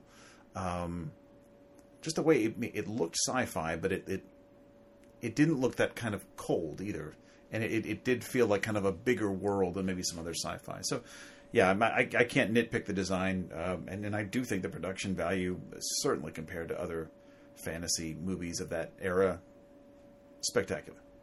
Well, you probably already know this, but Yeah. uh, Alejandro Jodorowsky, a famous South American filmmaker, he did The Holy Mountain, which a lot of people rave about. Uh, you know, he he was putting together a, a deal in, in Europe under uh, Dino De Laurentiis in 1970, 1974, 1975 to do Dune. Yeah, You know, they optioned Dune. They're going to do Dune, and and um they worked on it for about six months or a year. And I can't remember uh, the director, uh, Jodorowsky, had, had had something lined up, and a, and they actually had a principal photography scheduled, and then the financing didn't come through, and the entire deal fell apart. And then pretty much everyone who worked on on Dune uh, immediately started working on Star Wars. right. So there, were- there was a lot of those the, that headspace and that consciousness, and a lot of those small companies and those those groups of people who worked in smaller studios then went uh, either already in the UK or they, they went to the UK from France to go immediately work on Star Wars. So there was a there was a team coalescence that was already there, Right. and McQuarrie was not involved in that. Right. Jodorowsky, is- since they've uh, they've made a documentary about it called Jodorowsky's Dune, which is on Netflix. I, I would definitely give it a spin. Cool. Yeah, I haven't seen. It I think it's in the the endless queue. It's in, that- right, yeah. um, the ending, might get to the end of it by the time uh, quarantine's over. But yeah, the the ending is shocking. yeah, Um, as far as like where where Jodorowsky wanted to end Dune, which Right. is not like the novel. But regardless of that, okay. So the Phantom Menace. Considering, and I'm guilty, yeah, the hype. And I don't I don't know how much the hype was Fox or how much the hype was us. right. But it seemed like I remember a year not a year, a week before the movie came out came out, I, I believe Lucas Lucas came out and said, Everybody just calm the fuck down. Right, right. Like this is just a fucking movie. Like Right. you, everybody needs to just take a breather. Right. And I remember when he said that, and I think it was on Entertainment Tonight, is when I saw it, and that that was my first indication of, oh, I think something's wrong. Yeah. Like maybe I won't. I hadn't heard that at the time. Um, the hype was deafening, and to me that was okay. I, I think the hype was part of the fun. Maybe in, and now in retrospect, the movie is so terrible. The hype was all the fun. Um, I, I think maybe because it came out when I was in just finishing up college. I mean, it came out as 22, and it it had come out right after the uh, the re-releases.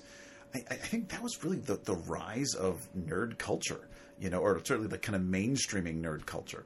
Um, I, I think you know everyone of our generation grew up loving Star Wars and then maybe kind of forgetting about it for a couple of years. Like, man, that was the shit when we were kids, and then like we just saw other movies for 15 years rather than rewatching Star Wars. And then I think when that came back out in the late 90s, it made us realize, wow, you know what? There really is nothing like Star Wars. Um, okay, yeah, you know? I'd, I'd forgotten how much I love that and how much joy that brings. And, you know, they, they brought the toys out again, which, you know, I still have an attic full of. Um, but uh, I, I think Phantom Menace was a part of that. I think it, it kind of made us realize, wow, this this culture is is bigger than I thought it was. Whereas I wouldn't have talked Star Wars to my friends, you know, a year prior. Now I'm realizing, oh my god, we all love Star Wars. We have this huge thing in common, this huge thing that unites us. So I mean, I remember I had a roommate um, who had already finished up his classes. I think he actually had already dropped out of college, um, so and gone to work for a video game company. So he maybe had a little bit different uh, time schedule than I did. But he waited online for a week to get tickets, and uh, he had some of his coworkers that um, as soon as they got their tickets, they got back in line just to wait for the show. Um, and I think he did just because it was such a communal thing. You know, I think now I mean, we'd think it, it's ridiculous. It, I almost felt guilty the last, uh, I think, when Rise of Skywalker came out because I bought my seats six months ahead of time. I showed up five minutes before the movie time. It's like, it feels like cheating. Somehow. um, but uh, I mean, I remember even for Phantom Menace, I think I got there at noon for like an eleven fifty nine show, um, and it was fun just to be in line with all these people who were excited about what was to come. And so I think that's why you know maybe Phantom Menace, uh, I give it a little bit of a pass, maybe because I still remember with joy. Uh, all the things leading up to it. I, mean, I remember the midnight toy release at Toys R Us. Our apartment in Austin was uh, right around the corner from uh, from Toys R Us. So yeah, we walked there, uh, got in line at like ten o'clock, and then at midnight they opened the doors and they had those little plastic swimming pools just filled with Star Wars figures. Like they didn't even bother putting them on the shelves because they knew that by one in the morning they were all going to be gone. And so just the excitement of that, and you'd pick up all these characters, I'm like, oh, wow, Darth Maul looks cool. Like I don't know who Boss Nass is, but that looks kind of interesting. and so you almost kind of got to know these characters before, or at least what they looked like before the movie came out. So I, I just remember that summer of 1999 being so much fun for that reason. Um, so even though the movie doesn't hold up at all, I mean, I, I still will, will give props to the um, the the saber duel between Darth Maul, uh, Qui Gon, and Obi Wan. I mean, that that still is uh, a great sequence. That's an amazing labor Yeah. lightsaber sequence. I really that's that's that's one of the things to treasure about the film. And Yeah. we talked before about how it's it's really conflicting to see things that you you like yeah, and then crossed with a narrative that you're just really not interested in. right. The DVD that, that I have, I think it's the first release DVD from from '99 2000. Uh, on the menu, it's it's them fighting on the skywalk Yeah, you know, and uh, I took my family to Disney World, and there's a Lego store in Disney World, and and inside the Lego store there was a, or inside the Disney store at downtown Disney, um, there was a lightsaber station where you could go and pick out all your components and put them together, and you could make whatever lightsabers you wanted.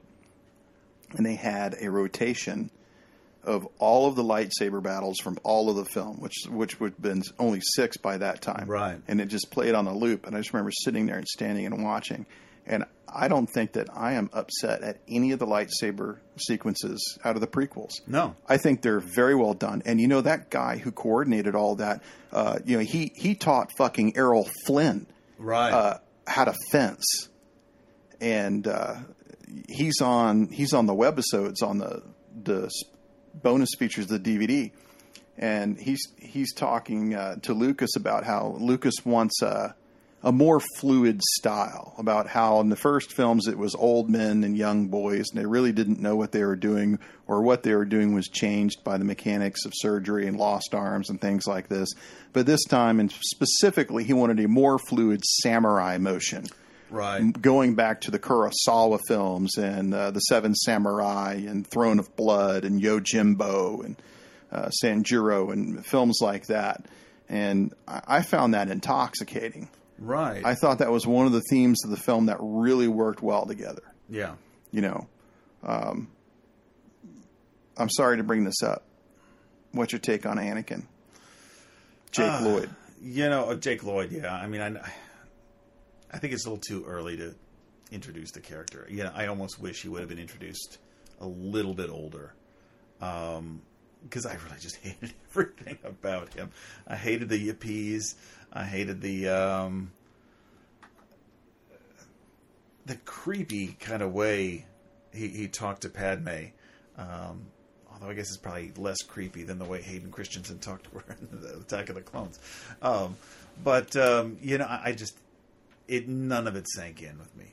None of it sank in with me. Um, and, and I think the, the entire Anakin arc uh, of the prequels, you know, I, I think it's if you're going to appreciate kind of Anakin and, and what a good Jedi he was, and what a big deal it was for him to turn into Vader, um, you, you almost have to supplement the prequels with six seasons of the Clone Wars. Um, you know, I, I think that gives a little bit more nuance to Anakin.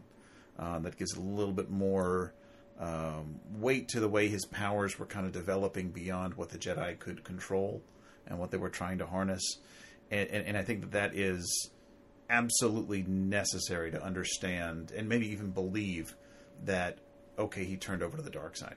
Because otherwise if you just believe okay turn to the dark side or Padme's going to die that's weak sauce. I mean I, I, to me that's that's not how you come from you know one of the greatest Jedi to Darth Vader. There seemed to be a lack of development in that storyline. yeah definitely Yeah, uh, and I haven't seen the Clone Wars, uh, partially because if it takes place in the prequels, I'm just instantly skeptical and not interested.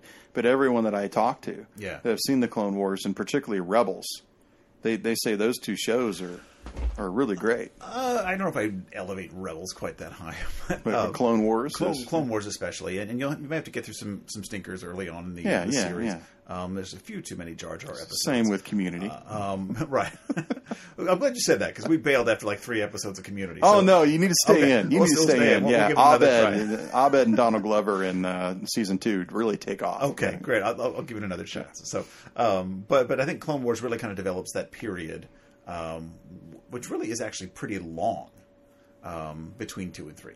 Uh, we think this you know, several years of a battle. So by the time we actually reach Revenge of the Sith, I mean these Jedi are exhausted. They're they're stretched thin. They're they're having to, to kind of like think three steps ahead, and you know it makes the the fact that you know Palpatine is kind of playing both sides from the Senate and from the Sith uh, right under their noses, I, I think um, you know all the more uh, threatening.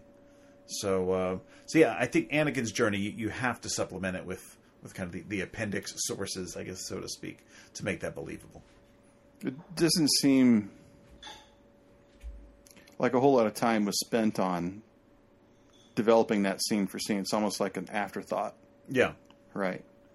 Uh, the Midi-chlorians. Mm-hmm. Now, I did see an argument from uh, Rick McCallum, who is the producer. sure. And Rick McCallum, I, I remember on the first DVD uh, with again the webisodes, he came out and he said, "My job is to make sure that George has everything that he wants to tell this story."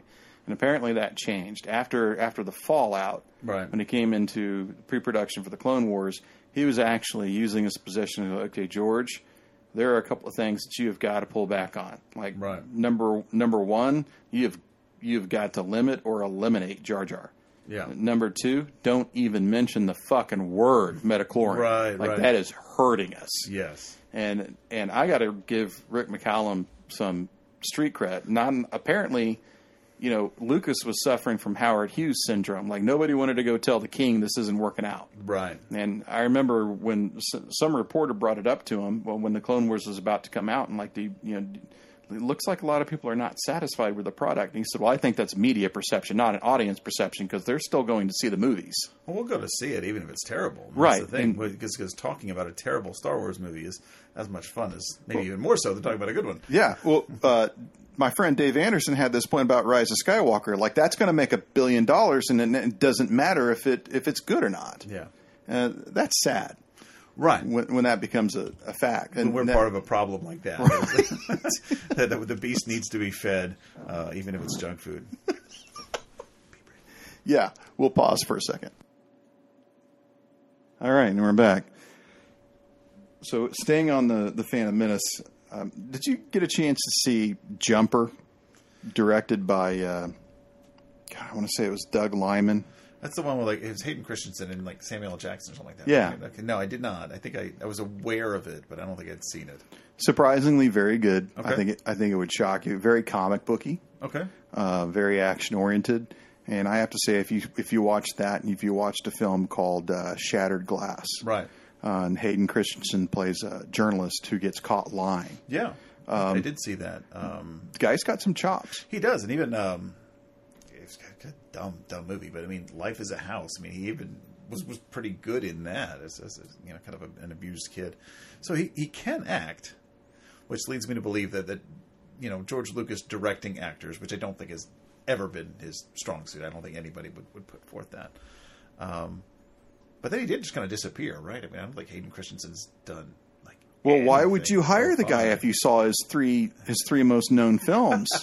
Well, it's true, and he also has you know probably more money than he knows what to do with just from playing Anakin for three or. well, I hope he movies. does Yeah. if he doesn't have any acting career over, over that. But, so you run into the situation. Yeah. Like Kristen Stewart bitched about this in an interview, and I used to have a very low opinion of Kristen Stewart because Right. I I saw her in Panic Room.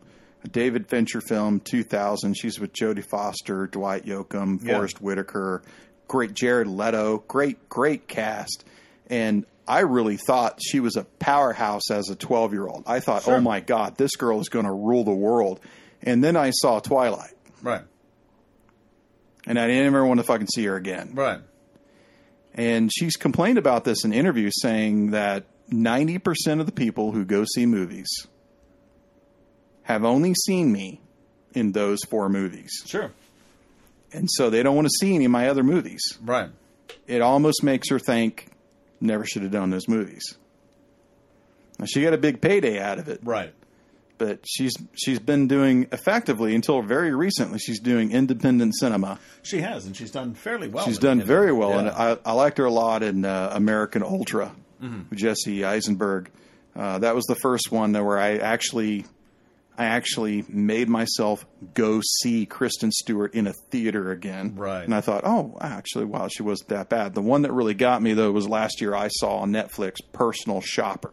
okay, That was drop dead amazing. okay, I really recommend it. Uh, she really pulls out her chops, and uh, it was, it's so good that Criterion just issued it on Right. Blu-ray. Okay. and I just might I might pick that one up because I, I think that uh, and she's in almost every single scene. It, it's almost like a single actor play, Right.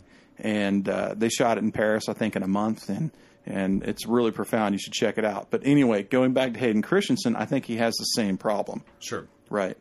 And that's that's really unfortunate, but if you've got a bad director, Yeah. not much you can do about it. No, you can't. and and that director actor combination. Uh, God, at least in Attack of the Clones, I, I, I can't think of a worse director actor combination. I'll, I'll be bold enough to say that. Worse than uh, than- Lucas and than Choi- Jake Lloyd? Lucas, Lucas and yeah, I, I think even worse than Lucas and Jake Lloyd. Because then you can just say, well, he's just a kid. What did you want? right, exactly. Yeah. And you were talking about the age difference. And, and Natalie Portman was cast for a very specific reason. You know, she was still very young Mm-hmm. in Phantom Menace. She was supposed to be young. She was supposed to look like a minor, but Right. she still didn't look like someone who'd be interested in a child. Exactly. Yeah. And so theoretically now, Anakin's a, in the Clone Wars, Anakin's a teen, Padme's in her twenties, theoretically. there's this whole confusing situation of, well, I'm not a queen anymore. I'm, a The senator. Yeah. Well, how the fuck does that work? Exactly, yeah, because the Queen obviously has a lot of power. I mean, we see that in Attack of the Clones and in the way Padme has to lead her people. Yeah. Um, so, so Queen is not a ceremonial role in Naboo. Um, it, it is very much somebody that leads the people and makes Yeah. strategic decisions about the defense of their world. So, s- yeah. So how is that let's not trust hereditary? That to a little girl, Yeah. uh, number one, and then let's make sure these people then go move on to Congress. I mean, it, it, it's Yeah, to this elected body, yeah, yeah, which is sort of okay. So you're a monarchy that sends people to an elected body. Like it's it's very confusing. yeah, And then there's this amazing speech in in Attack of the Clones where Hayden's like uh, Hayden or Anakin is saying, you know, we should make the people agree, yeah. and and she's arguing for democracy. It was like, wait, you're arguing for democracy? You are queen. Right, right. So it doesn't seem to be very, at least with the first three films, it was more consistent. Right. There was an empire, there was a rebellion. Mm-hmm.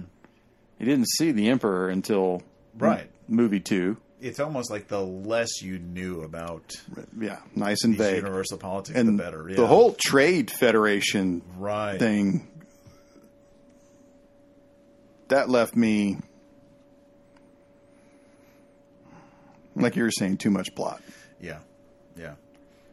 And I guess that's where Rebels and Clone Wars kind of fill in the gaps a little bit, to where you can kind of see some of the behind the scenes struggles between different federations and different worlds. Um, you know, maybe a world that's struggling to kind of keep its place in the universe uh, in, in trade and stuff like that, and so the Separatists will come in and kind of give them a sweet deal and say, "All right, we'll join join the Separatists, and you can have these things." And um, you know, then the, the Jedi have to come down and say, "No, no, no, the Separatists are bad," and then here's why, and we'll fight off some some robots for you and stuff like that. So I I think it, it kind of fills in the gaps a little bit more, but God, you have to work hard. I mean, kind of asking your fan base to say, "Okay, go watch six seasons." I mean, go As literally watch you know, 40 hours of prep um, to, to make this one plot sequence make a little bit more sense. You know, it's, it's not like Rogue One where you can kind of make this standalone movie and solve a bigger big plot hole like, oh, okay, well, that's why it was easy to blow up the Death Star. That's an elegant explanation um, instead of, yeah, here's like 40 years of, of, of homework um, to make that part not suck as bad. Um, so I think it's it is a lot to ask. yeah well rogue one had the interesting theory i remember the guy who did special effects on the first star wars who who wound up being the director of ilm and still works in the presidio in san francisco. Uh, he's he claims that he's the one who pitched it to kathleen kennedy while they were doing the special effects for uh, the pre-prep for uh, the force awakens. You know like oh we're going to do a standalone film. And he's like oh and what you ought to do is uh, you know have like a team of rebels go and steal the plans for the death star Right. and she was like, "Oh wow, that is a really good movie." Yeah, he, he yeah. actually he went on to Kevin Smith's show and he talked about it. Nice. The weakest link of that series, which is a joke. It's so much a joke that you find it in Family Guy. Mm-hmm. You know, it's the it's the s- small thermal exhaust port right below the main port, and, and Stewie plays Darth Vader, right? And so Yeah. he's like, "Well." How's the Death Star going? And some general there's like, well, you know, we're like 99.9% there. And Stewie says, well, I wouldn't be doing my job if I didn't ask you what that 0.01% is. All right. The general says, well, you know, it's it's kind of an aesthetic uh, choice by the architect. Uh, something that's kind of not really complete. You know, it, uh, it's just the well, you know, the the small thermal exhaust port right below the main port. It's only ray shielded, and you know, so you can't hit it with lasers. Everything's fine, but if if you use photon torpedoes, then theoretically that could go into the exhaust port and then you know blow up the whole thing. Right. And then Stewie says, okay, well, is there something that we can do about that? And the general's like, well, you know, price is no object. Uh, sure, yeah. We. Stewie says, well, well, how about until then? Well, we'll just put some more ray shielding on it, or maybe some two by four, or you know, plywood, or okay, let's do that. Let's do that. Like I, that was a brilliant scene, well before. Yeah, sure. I don't know if you've ever seen it. I don't think I've seen that one. No, no. I've only just seen a couple of Family So I think it's called something, something, something Dark Side. It's the Okay. second one because Blue Harvest is the first one. Blue Harvest being the joke because that was the That was the fake film title that they created for Jedi. Okay. So they printed that on hats and jackets and T-shirts. And what movie you're working on? And they would say Blue Harvest, and that would pretty much be the end of the conversation. Right. Right. Nobody really wants to Nobody talk about Blue Harvest. It does, right? doesn't. Yeah, it's right. not anything anybody wants to talk about. Uh, but if you say, "Well, we're working on a, a picture called at the time Revenge of the Jedi," oh, Star Wars film. Yeah. Oh, and so they shut it down pretty quick. So, Sure, sure. So the first episode in Family Guy, where they effectively they just did the first uh, Star Wars movie uh, with with Family Guy jokes in it. They called it Blue Harvest. And they they said in the end that they didn't. They wish they didn't do it. They wish they'd chosen something different because they wound up doing Jedi. Right. And they should have saved the title for Yeah. Jedi. Something something something Dark Side is the second one, and I don't remember the third one. Regardless, okay. Um, the flat acting, flat directing, Mm-hmm. the hysteria. Darth Maul seemed like a very worthy adversary. Yeah. Considering that, you, I mean, there's no way around it. You're going to have to make a sacrifice at the end of every film, which is why I was not particularly surprised when Han Solo died at the end of Sure. Force Awakens. Sure. I kind of saw that coming, particularly since I, I do too. Harrison Ford was a little bitter about the whole experience. He, he's right? made it very clear that, that he really. Yeah. I mean, he, he thought Han should have died in the end of A New Hope. I mean, I think he's been Right. looking for an exit strategy been from. you know, wait, yeah, like that T-shirt that saga. he that he's worn. He's paparazzi's of and it's like I'm, I'm Rick Rick Deckard, Han Solo, and Indiana Jones, and I'm fucking over it. That's what it Yeah. says on his T-shirt. Um, but anyway, so if you if you take into account Obi Wan dies at the end of the first one, Right. Han is basically gone at the end of the second one Right.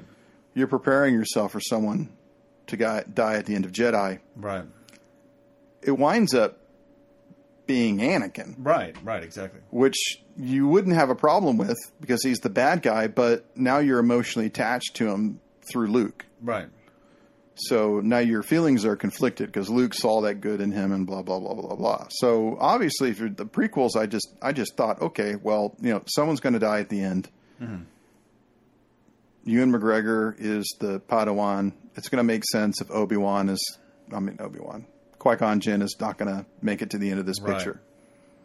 So I, I was not particularly surprised when he ate it in that fantastic fight scene. I don't know if you realize that that, that came out like probably two weeks before the movie. The soundtrack came out, Yes, and and on the back of it there is a, a, an actual piece of the score and a track on the CD called "The Death of Qui Gon." no. So that was. Are of- you serious? I, I'm dead serious. I could I could show you the track on on on the CD. So I mean that actually came out. So you, oh my god! that was kind of spoiled for me by uh, by being an overeager uh, fan of John Williams' music and, and wanting to get the score.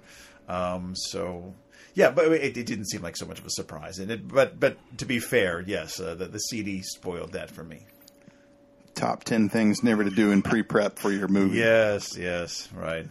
I guess why the Jon Favreau kind of keeping Baby Yoda a secret was was such a gutsy call because Yeah. I know Disney would have been like, "Can we please sell these now? Can we please sell these now?" No, no. Well, in not so much Phantom Menace because the Phantom Menace script was leaked. The Right. movie was leaked the summer before the like a month before it came out online. There was there was a lot of a lot of bullshit going on. I I can understand Lucas's frustration, Sure, and sure. Fox's frustration. Um, I I purposely didn't. You know, I, I felt like the trailers kind of ruined it for me. Sure. really. So I went in and just saw, I think, just an extension of the trailers. Right.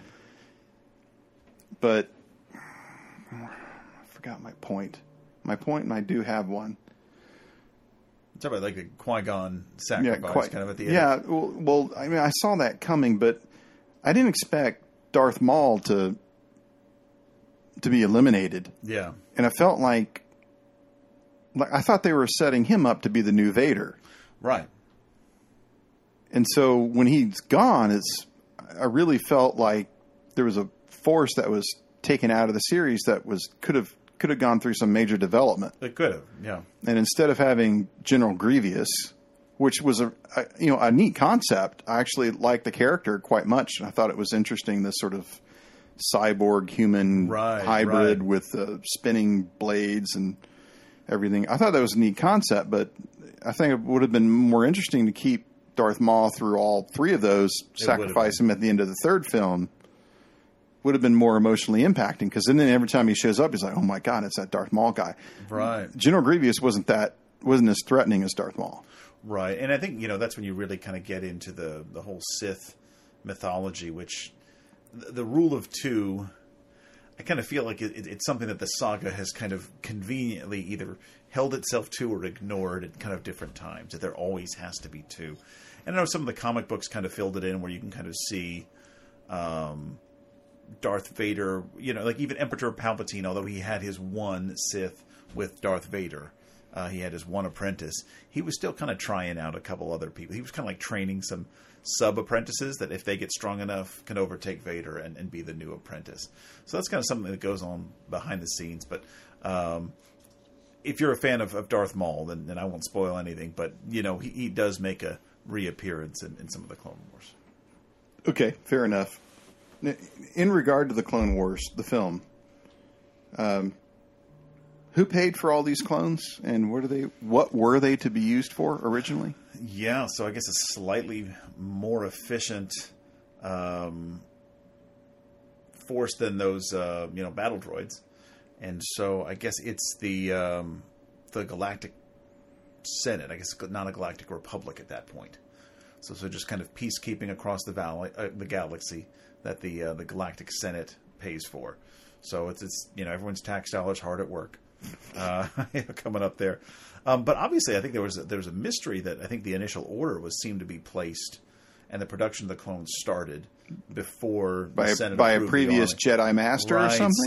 Sifo-Dyas or something Yeah. like that. Which um, and nobody knew about it because he didn't tell anybody about it. yeah, It seems to be a huge expenditure of tax dollars without any oversight. Right, and a Jedi's salary is probably not uh, not very high. I Right. imagine because if if it is kind of like a priest or a monastic role, then you're probably getting paid in ways other than actual cash. So I, I can't see how you can front the creation of an entire army Yeah. um, by yourself. So where I thought this was leading to was this clone army was actually paid for by Darth Sidious, and that it was in the idea of uh, of a coup was always in the mind of the Sith. I think I think so. Is, is he was laying the groundwork that you Right. needed to have an army that um, maybe could give the, the Jedi or the Galactic Senate, or I guess whoever you feel like is in charge, um, false confidence.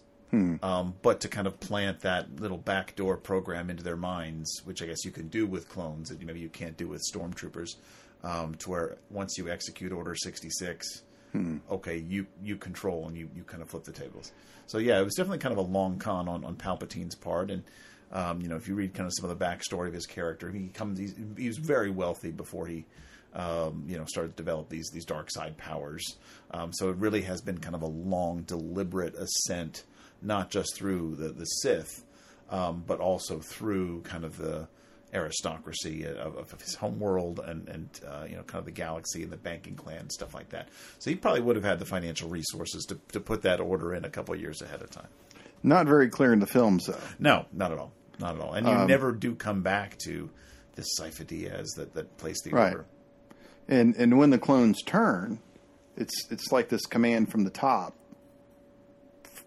But they think it's just a Republican order. Mm-hmm.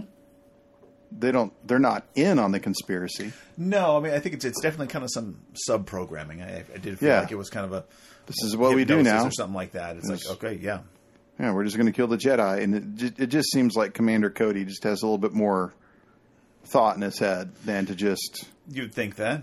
You know. I, I mean, I'm not going to debase it by saying, you know, I was just following orders. That whole That's why I, I feel like it was maybe some kind of subprimal thing that I guess is possible in clones, but right. not in, in humans or, um, or or I guess the, the stolen children that develop into stormtroopers in the uh, the, the sequel trilogy. the Yoda fight. Mm-hmm. I mean, I was like everything. Yeah, I just sat through this thing for 90 minutes and was not entirely happy with it. And then the Yoda fight happens, and it takes me from, you know, a subpar feeling to an overenjoyment that Yeah. is very hard to experience. Yeah, I just thought that was masterfully done. it really was, and and very well put. I, I think it was it was this kind of like I don't know, like apathy through the whole movie. Um, it's like there's some things I like, some things I didn't like, but I'm kind of feeling that the the meter's kind of tipping this way towards the left of kind of unsatisfaction, and then the Yoda fight. Yeah. Um, and it really was masterfully done. And that that's one area where you know I think the CG did perfectly blend the character. Um, you know, I, I think Yoda walking around, I'd rather have a puppet than CGI, just Right. because I think uh, there, there's magic in that, and and because I think you know Frank Oz and, and the entire Jim Henson legacy is just unmatched in, in 20th century entertainment. Um, but to see him fight and fight so much faster uh, and acrobatically than any other Jedi we'd seen, you know, it was a moment where you could see that's why he's a master. Okay. And then to kind of see him immediately return to a cane, you're like, oh, so that's how he conserves energy too. is He uses very little, and that's why he has a walking stick. But when he needs it, he can save up a ton of energy. So, so yeah, I think it it, it opened up the entire backstory of Yoda. You know, why is he revered? Not just for being old and wise and being around 900 years, but because man, because he fight. is because he is the greatest warrior. Yeah, Yeah. yeah, exactly. So I was totally in with that, and there's a there's a webisode on the Clone Wars disc where you see Lucas directing the animators and telling them very cautiously, like like this has the potential to be silly. We do not want it to look silly, Yeah, so be very careful how you you put this together. Right. Because we don't want to make a joke out of Yoda, and I, I think that was extraordinarily successful. Yeah. Unfortunately, they couldn't do that for the rest of the film right. and I don't think there's anything that Lucas could have done to stop that except take himself out of the director's seat, Right. which I have to say he was very successful at doing with Empire and Jedi. Right. And I think that if he had only done that for these three films, he could have, at the very least, mitigated a whole lot of problems. I think he could have. I think you know if you know, and you you have to trust Lucas to some extent as a Star Wars fan. You have to give the man some credit for the vision of this whole story. You can't just dog on him as a director. Um, but I think even if you trusted him as kind of a story builder for the prequels, you could say, okay, here's kind of what has to happen. Here's the arc that I'd like to see. All right, now let's see what what you can do with it as a director. Um, you know, I think he's still a strong enough storyteller to think that, you know what, it might have turned out okay, even if he wasn't involved as a director. Yeah. Um, I certainly think that there would have been any number of directors that could have handled the delicate balance of computer effects and actually human beings much better than. If it was eighty percent of Jedi, we would have been calling it a victory. Yeah. You know, it didn't have to be as good as Jedi. Right. It right. just had to come close. Right, exactly. And it didn't. It didn't. No. Yeah, none of them did. So, then the political aspect of the movie, I'm watching the time here. Uh, you're either with me or against me.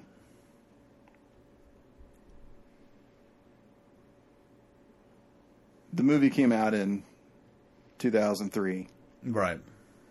There are a lot of desert shots Right. and warfare shots. Some of them, particularly, there's a scene of the clones surrounded by a dust storm. Right. letting off their blasters. That just looks amazingly badass. And at the same time, I I cannot see it as anything but a direct criticism of the second Gulf War. Sure. And just instantly uh, I'm trying to use trying to take myself out of the fact of what my voting history is and and what my propensity as a voter is leaning a little bit to the right. But Anakin's line, "You're either with me or against me," it's a complete lift off of George Bush. Everybody knew that when they watched it. But, Right, right. But if a Jedi can't tell what's wrong and what's right, Yeah. what the fuck use is having a Jedi around? Right. Exactly. and and Obi Wan saying uh, nobody looks at the world in in in black and white. Anakin, you know there there are gray areas. I'm like what? Yeah. A Jedi sees a gray area. Jedi seems to be pretty cut and dry. I yeah.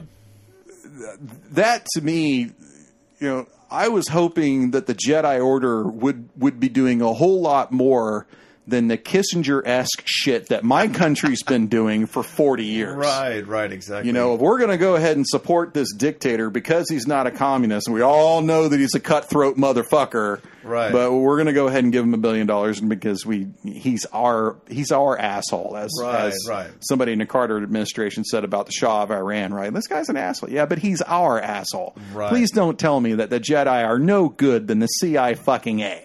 right. I was hoping for more than that. So, so it might be a. I think it's an open critique of the Iraq War, and I don't think that it works. Yeah, I don't think it works either, and and it's.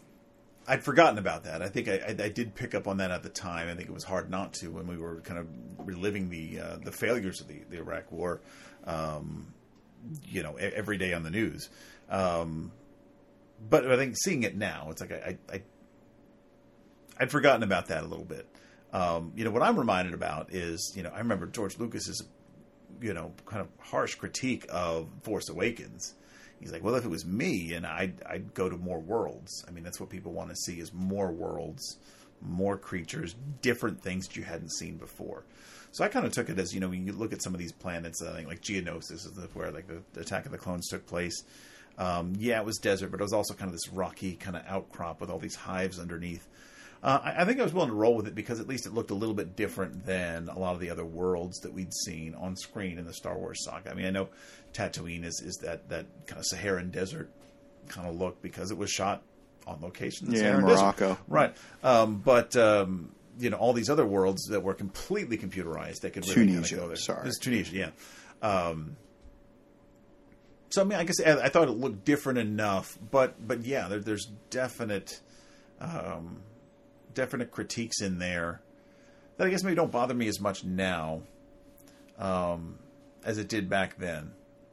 But but to kind of go with the, the, the kind of whole gray area, maybe that's that's why Saga feels a little bit more authentic and maybe a little bit more hopeful. Is is that you know it is pretty much cut and dry. You know the Empire's bad, the Rebellion is good. Um, and that kind of fit in with a lot of movie making and storytelling kind of up until the late 70s um, you know where we kind of saw, started seeing the rise of the anti-hero and, and things like that. And i know that really kind of tended to take off in the 90s i mean by the by the 90s by the time the prequels were coming out we were used to watching the sopranos and, and things like that where okay the main character is not a good person. And we have the anti-hero is, is almost like more popular than the actual hero uh, in storytelling and so maybe I, I almost feel like to make to tell a story in that era they had to kind of work in in gray and um, yeah, maybe it's more telling of the time but maybe it's also less enduring for that reason too Yeah. No, that's a good point. Uh, it was. I, I I think that a good anti-war film about the Second Gulf War has yet to be made, right and I think there have been a lot of attempts. And, and if you if you think about the the legacy of Vietnam in cinema, and how just uh, when when the Vietnam War was on, fucking nobody in Hollywood wanted to touch it except No. for John Wayne, and it was a goddamn disaster. And they said never again. right it took 15 years to get a good one i mean i know apocalypse now is is Seventy nine. kind of a Vietnam film, but I think it's it's also you know very much that, that kind of timeless Joseph Conrad story. I think Sure. you know kind of get into the Oliver Stone ones, which I mean, what platoon's eighty six? 86. So, I mean, you're, you're fifteen. Well, the Deer Hunter is seventy nine, and the That's Deer true. one got an Oscar. Yeah, But you know that was called fascist trash by a lot of people like Peter Arnett, uh, the reporter, and so forth. And uh, but again, there was like a there was like a delay, yeah, you know, and I'm hoping that there will be a delay. I mean, I I supported the war. Mm-hmm. I thought the occupation was a fucking three ring circus right, from the get go. right, and it's it's 15 years after the occupation, and it's probably about uh, when was when did Obama pull troops? 2009, 2010 is when the battalion started coming out. We still have 5,000 troops there. right. You know, I was I was hoping by now somebody would come out with something really pertinent to that to that era. Right. And Hollywood just doesn't seem interested. Well, right now they're just trying to survive, but Right, you know, exactly. up until now. So, Revenge of the Sith. Whenever you introduce a child, and of course, Phantom Menace as a child, uh, what's that film with Milla Jovovich, the badass comic book Uh, Ultraviolet. Ultraviolet. Okay. I don't know if you saw that. No. That, has got a child. Like anytime you have a child in an action film, just like hold on because it really tends to slow down the plot. Right. A lot, a lot of times people don't like having a kid in the middle of a firefight, and here we have a, a, a pregnant Padme really starting to slow down the action, Right. and I I don't think she was used very effectively. And I know that we're talking about laser swords and talking fish people, but Right. Right. the finale between Obi Wan and Anakin it was too fantastic for me. Yeah. And now that's sort of become like a hallmark of over overproducing a scene. People kind of use that Right. that fight between Anakin and Obi Wan as all right now you just it's total overboard. It was overboard, but uh, I, I went with it. I, I think maybe because I was looking for a bright spot in the movie that I, I wasn't finding otherwise.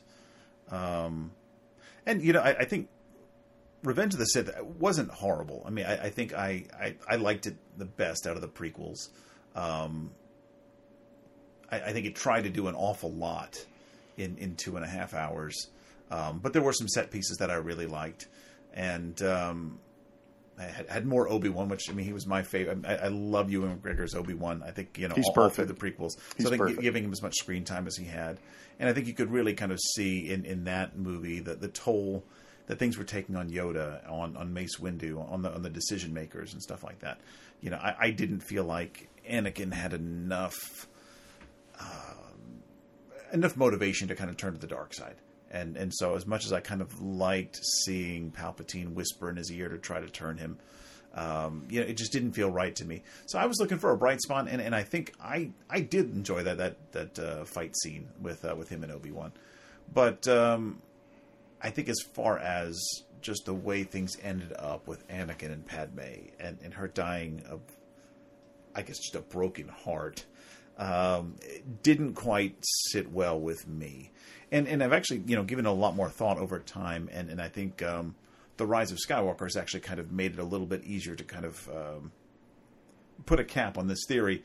Is is that you know really this was kind of a long con on Palpatine's part, and if he can control midi-chlorians in a way to where he can bring people back from the dead then maybe you know he can conceive life. When we talk about uh, you know Anakin's virgin birth, and maybe he can kill people from afar just with by controlling midi-chlorians. So maybe you know Palpatine could be the one that ultimately causes Padme to die.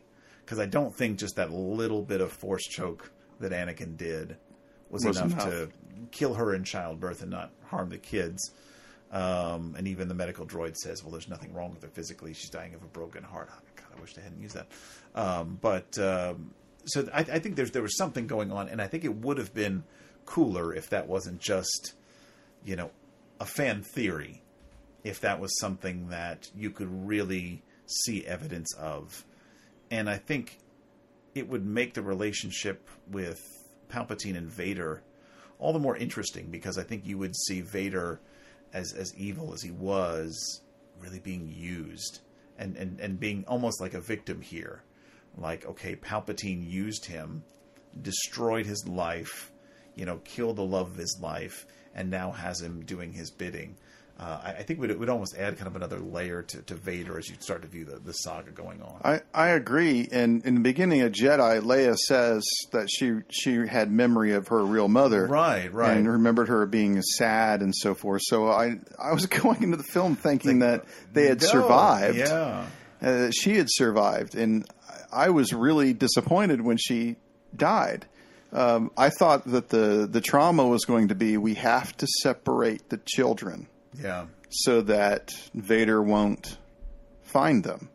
Right. Which one? It's like a Sophie's Choice type of ending. Which one do you have to give up? Right, exactly. And uh, Luke being the one that he was going to definitely look for, uh, being the male, she wanted to hide him the most, and so she entrusted him to Obi Wan, and then she took Right. um, uh, Leia to live in the household of the Organas Right. on on uh, Alderaan as as effectively a servant girl, just like she had been playing when she was queen.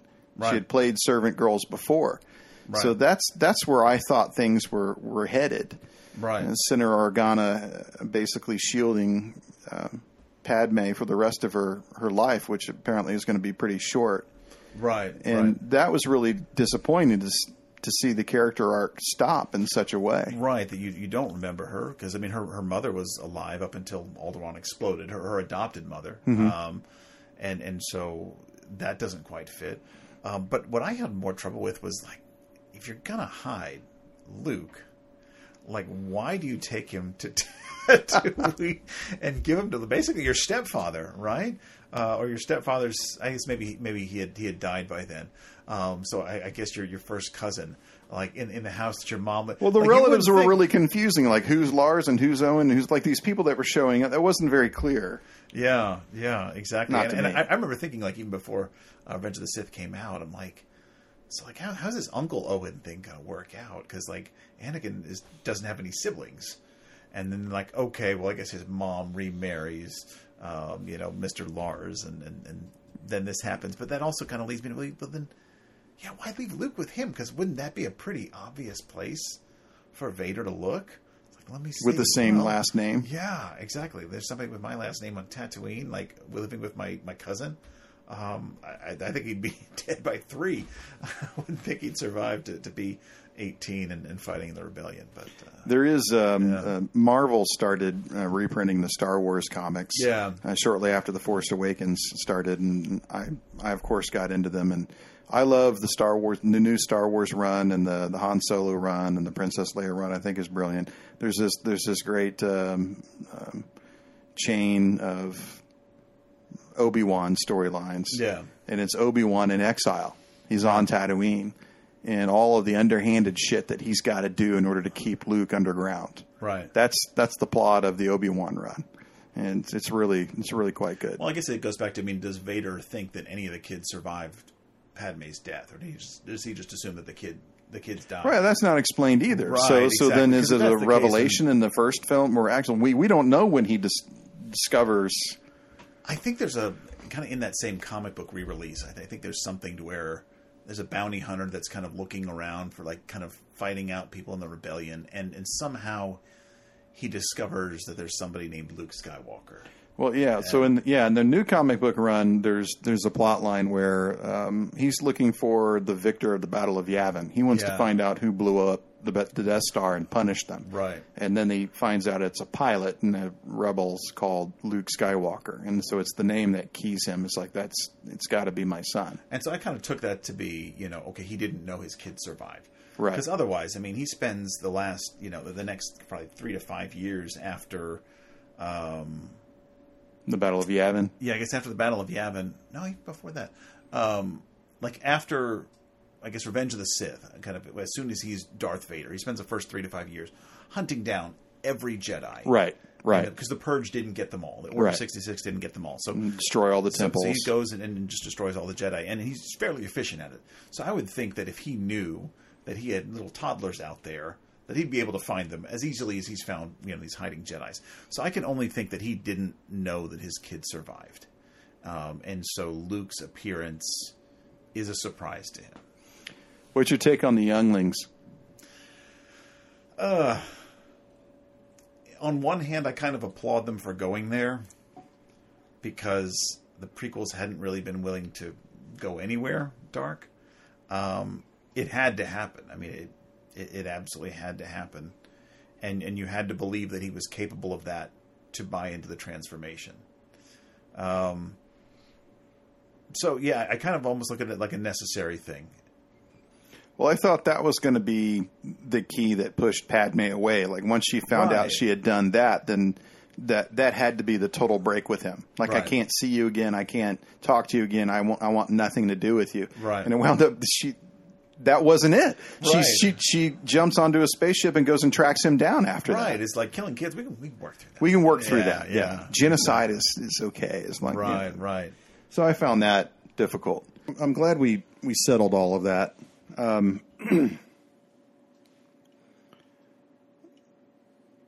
the Force Awakens had three screenwriters. Kathleen Kennedy initially hired Michael Arndt to do a screenplay. The screenplay was about effectively three new cast members. And Han and Luke and Leia were backgrounders who punctuated it. Sure.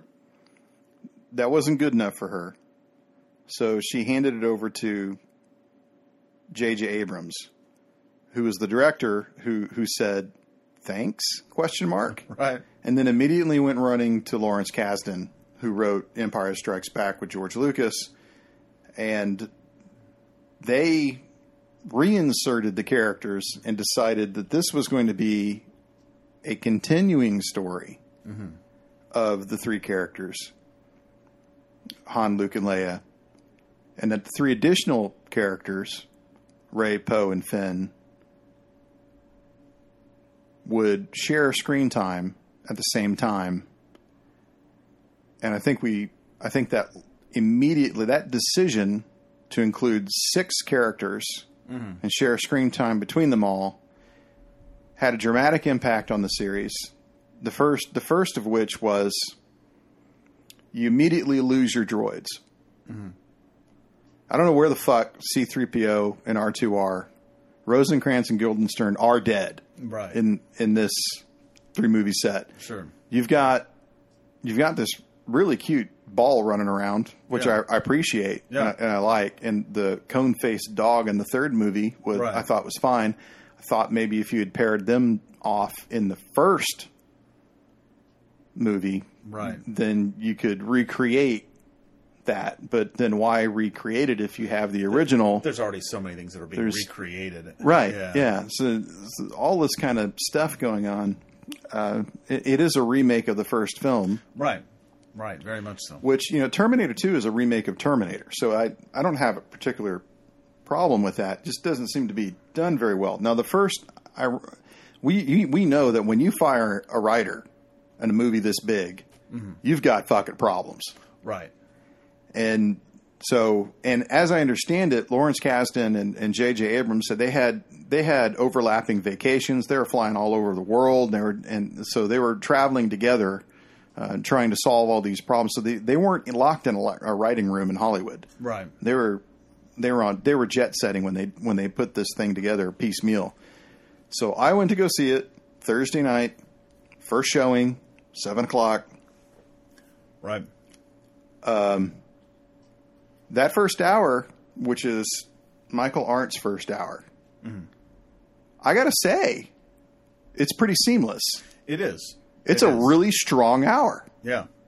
And it's almost like I, the irony of the situation. The minute Han and Louis show up, Louis, Chewie, when minute Han and Chewie show up at the hour five mark, I think it is, Yeah. is when the whole thing goes to shit. You know, I, I read your your essay or your your blog post about that because I hadn't thought about it that way, but it does definitely seem like a shift to I don't know if it's necessarily just fanboying because um, I, think there was some kind of emotional satisfaction to seeing Han and Chewie a little bit older, a little bit more.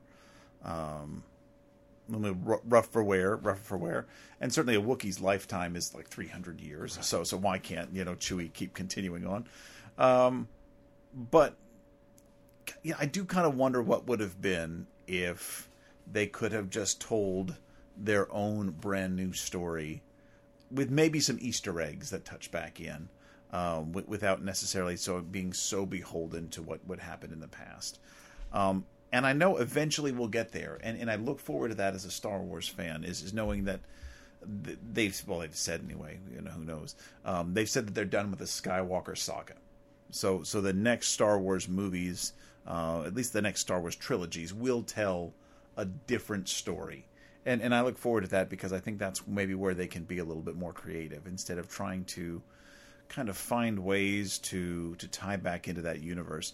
But I think what was I don't know if it was bad, but it was definitely weird that almost every plot point in The Force Awakens was an exact mirror of A New Hope. I mean, let's go find the one weakness in the uh, the planet killing Right. base, um, and uh, and and blow the thing up. So it, yeah, I think there was another part of me that was kind of like at the Force Awakens, where or, or kind of like the Phantom Menace, where I think I had the rose-colored glasses on for a little bit, although I was I think a little bit more jaded at the time. So I, I think I was maybe a little bit quicker to to pick apart the, uh, the the movie. But I remember my impression being, you know, so excited going into this maybe tempering my expectations a little bit because I'd gotten burned a little bit before. And the first time I, when it ended, I was like, wow, okay, that's a lot. Um, I think it's mostly positive, but some negative. Like I, I'm still trying to wrap my head around exactly how I feel about it. And I think that's been kind of the fanboy's dilemma. I think with with new Star Wars, is we're not going to like it as much as the first one. Is it fair to compare these? to the old saga? Um, can we just enjoy them for what they are, or is picking them apart kind of the fun? Um, and is, is that kind of what we've reduced ourselves to? Um, you know, because I I can't think of another movie where I enjoy talking about the movie as much as I do watching it. But that is absolutely the case with Star Wars, and I'm sure you found this too. Is you know, kind of a maybe a white male of a certain age, you know, is kind of expected and assumed to know quite a bit about Star Wars um, and we do. Um, and and most of us have an opinion about uh, the new movies and about the whole overarching story thing. So I think that it's been kind of a a fun way of connecting with people. Um, but but I don't know. I, I think if maybe we kind of don't get the Star Wars movie we want, we get the Star Wars movie we deserve, um, and and maybe that's kind of what the sequels are. They're like they're all right, but they're bound to be a disappointment. Yeah. Well, did you did you read how I thought it was going to end? I did, yes. And so I think that probably would have been a lot more interesting. With Luke showing up at the end of Force Awakens, Yeah. trying to save, kind of like a recreation of Bespin. Right. And again, like Bespin, he fails to save Han, Right. Right. uh, but he saves Leia. And then you have this absolute badass, batshit crazy scene where he's disposing of stormtroopers like they're garbage, and and it's Kylo Ren who is on the run, Yeah. trying to get away. I definitely think Luke Skywalker deserved more than just a 10 minute sequence as a force projection fighting on uh, on Crait. Um, and and you could have done a lot with him and he could have been a mentor to Rey you know in in the field and you could have seen you know what is I, I think you certainly believe this at the end of uh, Return of the Jedi that Luke Skywalker is the chosen one is is the greatest Jedi um, like at the time, I guess he's the only Jedi, but you know that, that he is kind of all-time great Jedi. When it seems like, no, I mean Yoda, Mace Windu, Anakin, Obi Wan are certainly more powerful than, than Luke ever got to be. Well, that that scene where uh, the lightsaber passes Finn and it hits Rey's hand and it comes on, and you all of a sudden you spent an hour and a half getting to this point, and now you realize she is going to be the focus of the Force for the next three films, Right, not right. Finn and not Poe. And as a viewer, that hits you. As a Star Wars fan, it hits you, and you feel like, oh, that was a perfect setup. It was right. I, I thought that was, and then, and then that musical cue comes in from John Williams, the the, the tones that na, na, and then oh my, it's the force tone. All they needed to do was to hold that for maybe half a bar or longer mm-hmm. to to get our emotion all the way through it, and they didn't. They cut it short because they wanted to get back into the action. And I thought it was a complete waste of a, a perfectly good moment that people would would have remembered for forever. That's that's bad enough. And and but the whole like you were keying into the entire Luke Rey structure and the denial of what every fan wanted was was for Luke to train Rey. And the specific idea of Abrams and Kennedy and Johnson agreeing that that wasn't going to happen. Right. That was a that was probably the worst mistake of the series. Right. And we're not talking about ninety percent of Star Wars fans expecting that to happen. We're talking about hundred percent of Star Wars Oh, fans yeah. expecting that to happen. Absolutely. That was that was a a very bad idea to to deny that. And of course, Rian Johnson's got this bullshit argument where uh, uh, because you know Mark Hamill's been very vocal about, look, I'm a I'm a hired gun, I'm an actor, I'm I'm here to play a role. I don't get a say in where the character goes. Like I disagree with that's where the character is going, Sure. but that's not my that's my not my take. They should have listened to Mark Hamill. Exactly, because he knows Luke Skywalker. Who- who better? Yeah, and so I think that the, the take that Rian had was certainly unexpected. Um, and and so uh, if, if you want to give credit for him making the bold, unexpected choice, then then by all means he did make one. Um, but yeah, God, you know, I, I do kind of wanted a little bit more. You know, wanted to see what what Luke could do uh, against the, the First Order. Um, no, that that wasn't probably the, the biggest problem I had with the Last Jedi. I Oh, what was the biggest problem you had with the Last uh, Jedi? You know, I, I think maybe I think there's something to be said for the three act structure. You know, I, I think as it's certainly kind of you're telling a story, and so I, I get the sense that you know Rian Johnson was almost trying to just kind of blow the whole thing up. Um, and, and so I remember walking out of um, the Last Jedi, thinking, okay, so there's really not much of the what's the rebellion called there? The resistance. There's really not much of the resistance left, but there's really not much of the First Order left. I mean, Right. they, they kind of blew their wad there on Crait, and so now you have Kylo Ren who's kind of reeling, and then you have Hux, which you know is is really ineffectual. Um, I think the rebels can take him pretty easily. Yeah. I don't know how you're going to restore the stakes in the third movie. Yeah. Well, I guess you just kind of go full tilt and just say, well, let's res- resurrect the Emperor, and here's a whole bunch of, uh, you know, star destroyers just magically rising from the ether that are at your disposal now. So you almost kind of had to do that to return to the three act structure of, well, what are we going to care about in the third movie? Right. The, the little stable boy that, that can suddenly move his broom, uh, you know, uh, so so I think that that's kind of where where it lost me. Um, I think it was a lot of unnecessary stuff. Um, I mean, I think Canto Bight was just That's a bad idea. Start awful, stop is a bad Yeah, idea. That was that was terrible. Um, At first, I, I like the idea of effectively a bottle episode, yeah, where the entire the entire film was set up to take place during the chase, yeah, and I was completely okay with that. And so when they left the chase, it was like, what the, what's going on here? And then to find out that the chase had nothing to do at all with the plot of the film Right. was extremely frustrating. I, this movie is way over two hours. Yeah. And you spent 25 minutes about a topic I could give a shit about. With a character that pops up, and apparently Benicio del Toro's character Right. was going to be uh, Lando.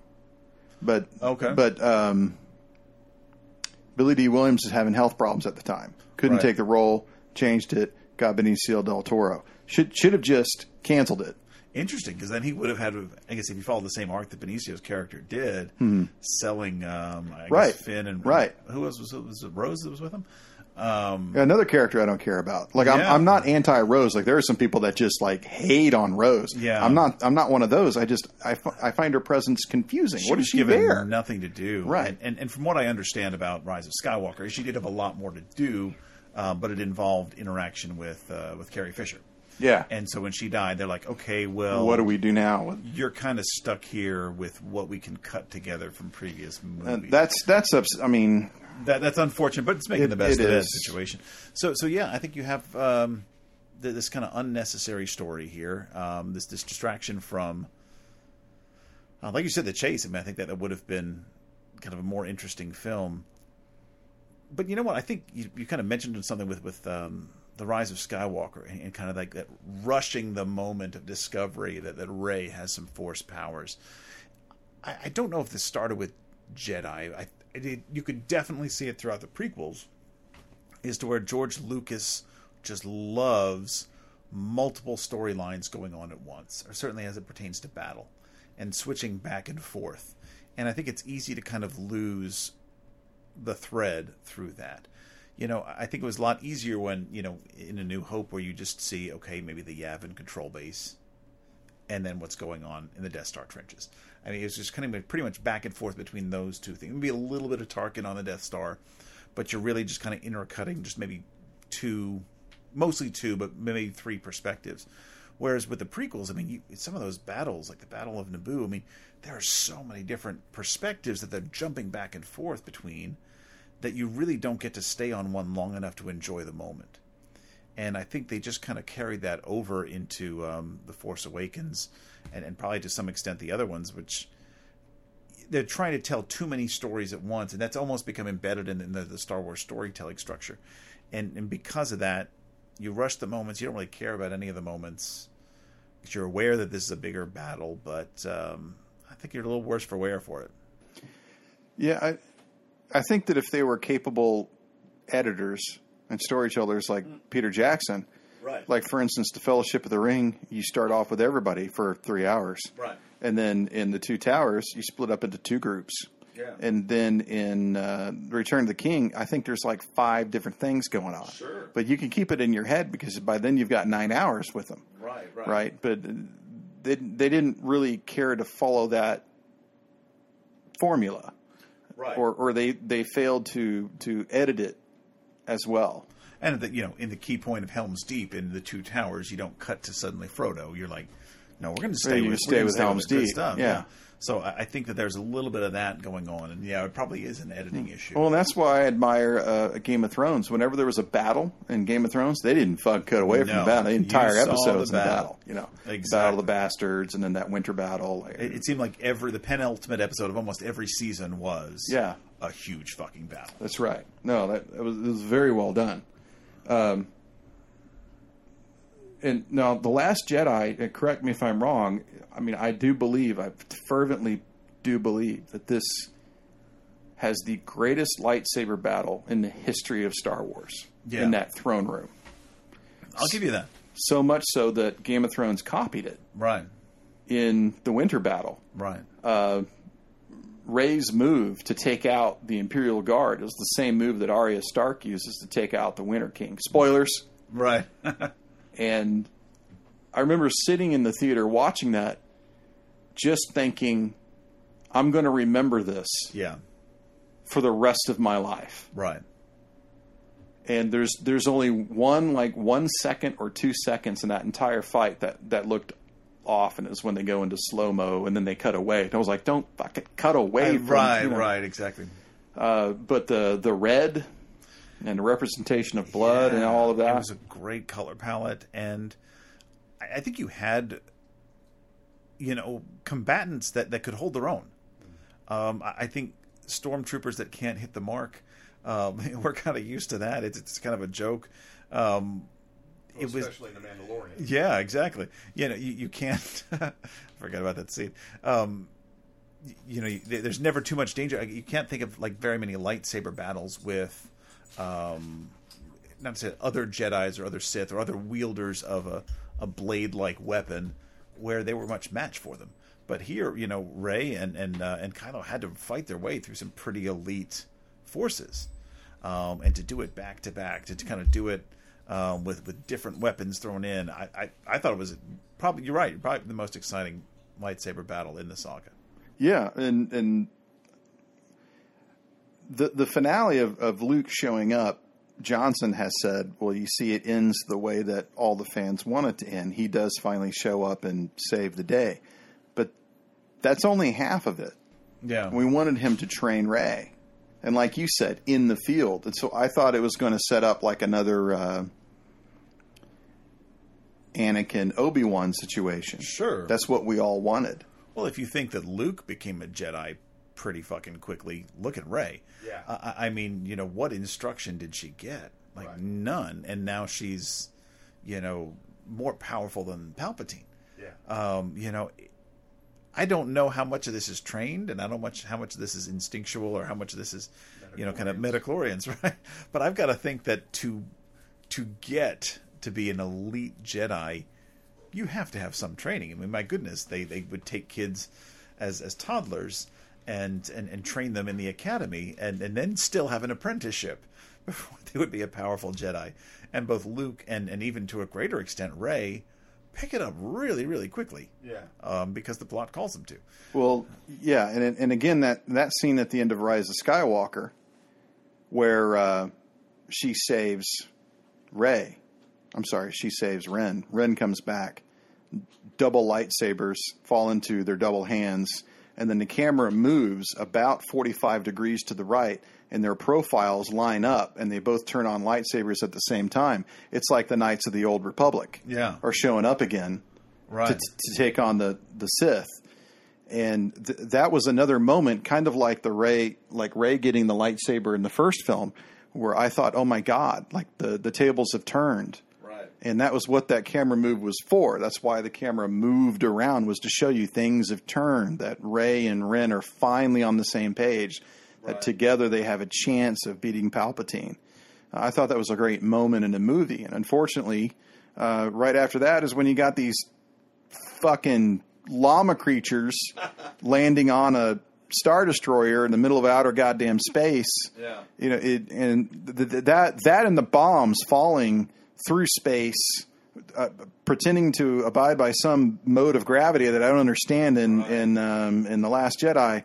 Uh, All of that harkens back to uh, the GI Joe movie.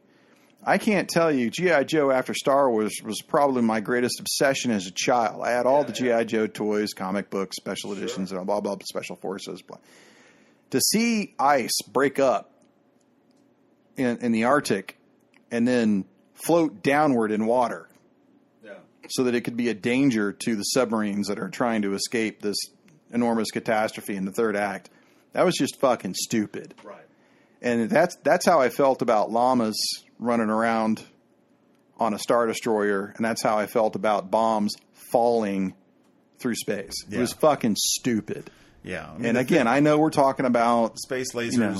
sounds in space, and, and then things like that. But uh, you know, I, I think what when I rewatched Rise of Skywalker, um, I think when it came out first on Disney Plus, or I, I don't think I, I bought the Blu-ray yet, so I think I must have seen it on Disney Plus. I think what what stuck to me is by the time it came out, I think I was looking at it through the lens of the MCU. Um, and the way that I thought uh, Endgame kind of stuck the landing for the MCU. This this thing that it was building up to, this big battle that involved every single character you'd introduced over what, a 19 movie span or something like that, all came up to the end, and and I, and I was moved to tears by that. Um, you know, even though I never cared about Marvel as much as I cared about Star Wars, um, I was I, I thought they stuck the landing, and I didn't think Star Wars stuck the landing with this one. You know, yes, we had a bunch of ships showing up, but they were a bunch of nobodies. I mean, other than maybe bringing Wedge back, um, you know, what was kind of that, you know, harkening and, and kind of callback to all the other um, things along the journey and the way. I mean, I know we kind of had that cool moment where we had Rey hearing the voices of, you know, Anakin and Yoda and Mace Windu and Qui Gon and Obi Wan and stuff like that. Um, I almost felt like it could have been more. You know, not that you want their ghost to show up and suddenly fight with her, but um, that there, there could have been, they could have brought the saga to a completion in a way that was more satisfying as a saga ender because you know you did make it very clear. You even called the movie the rise of skywalker.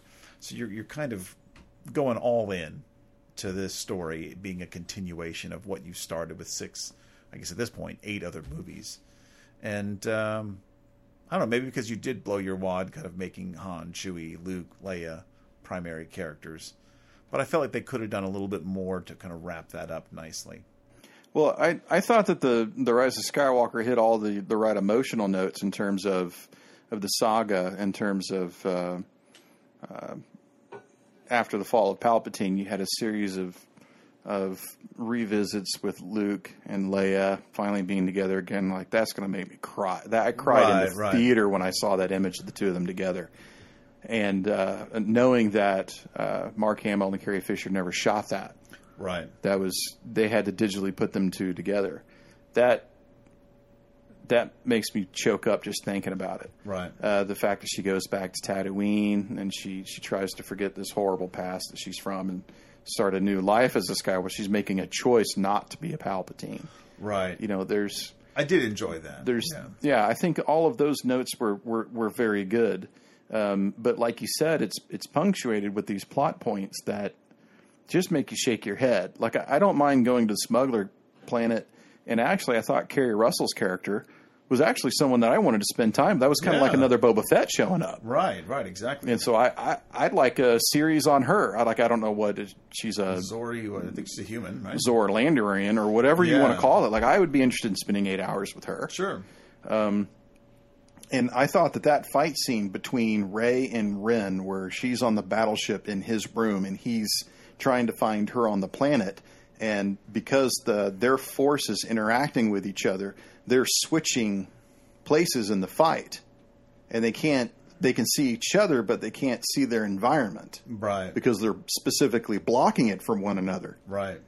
And that entire interchange, which is set up very well in the second film, Right. And then parlayed very well for that fight in the in the third film.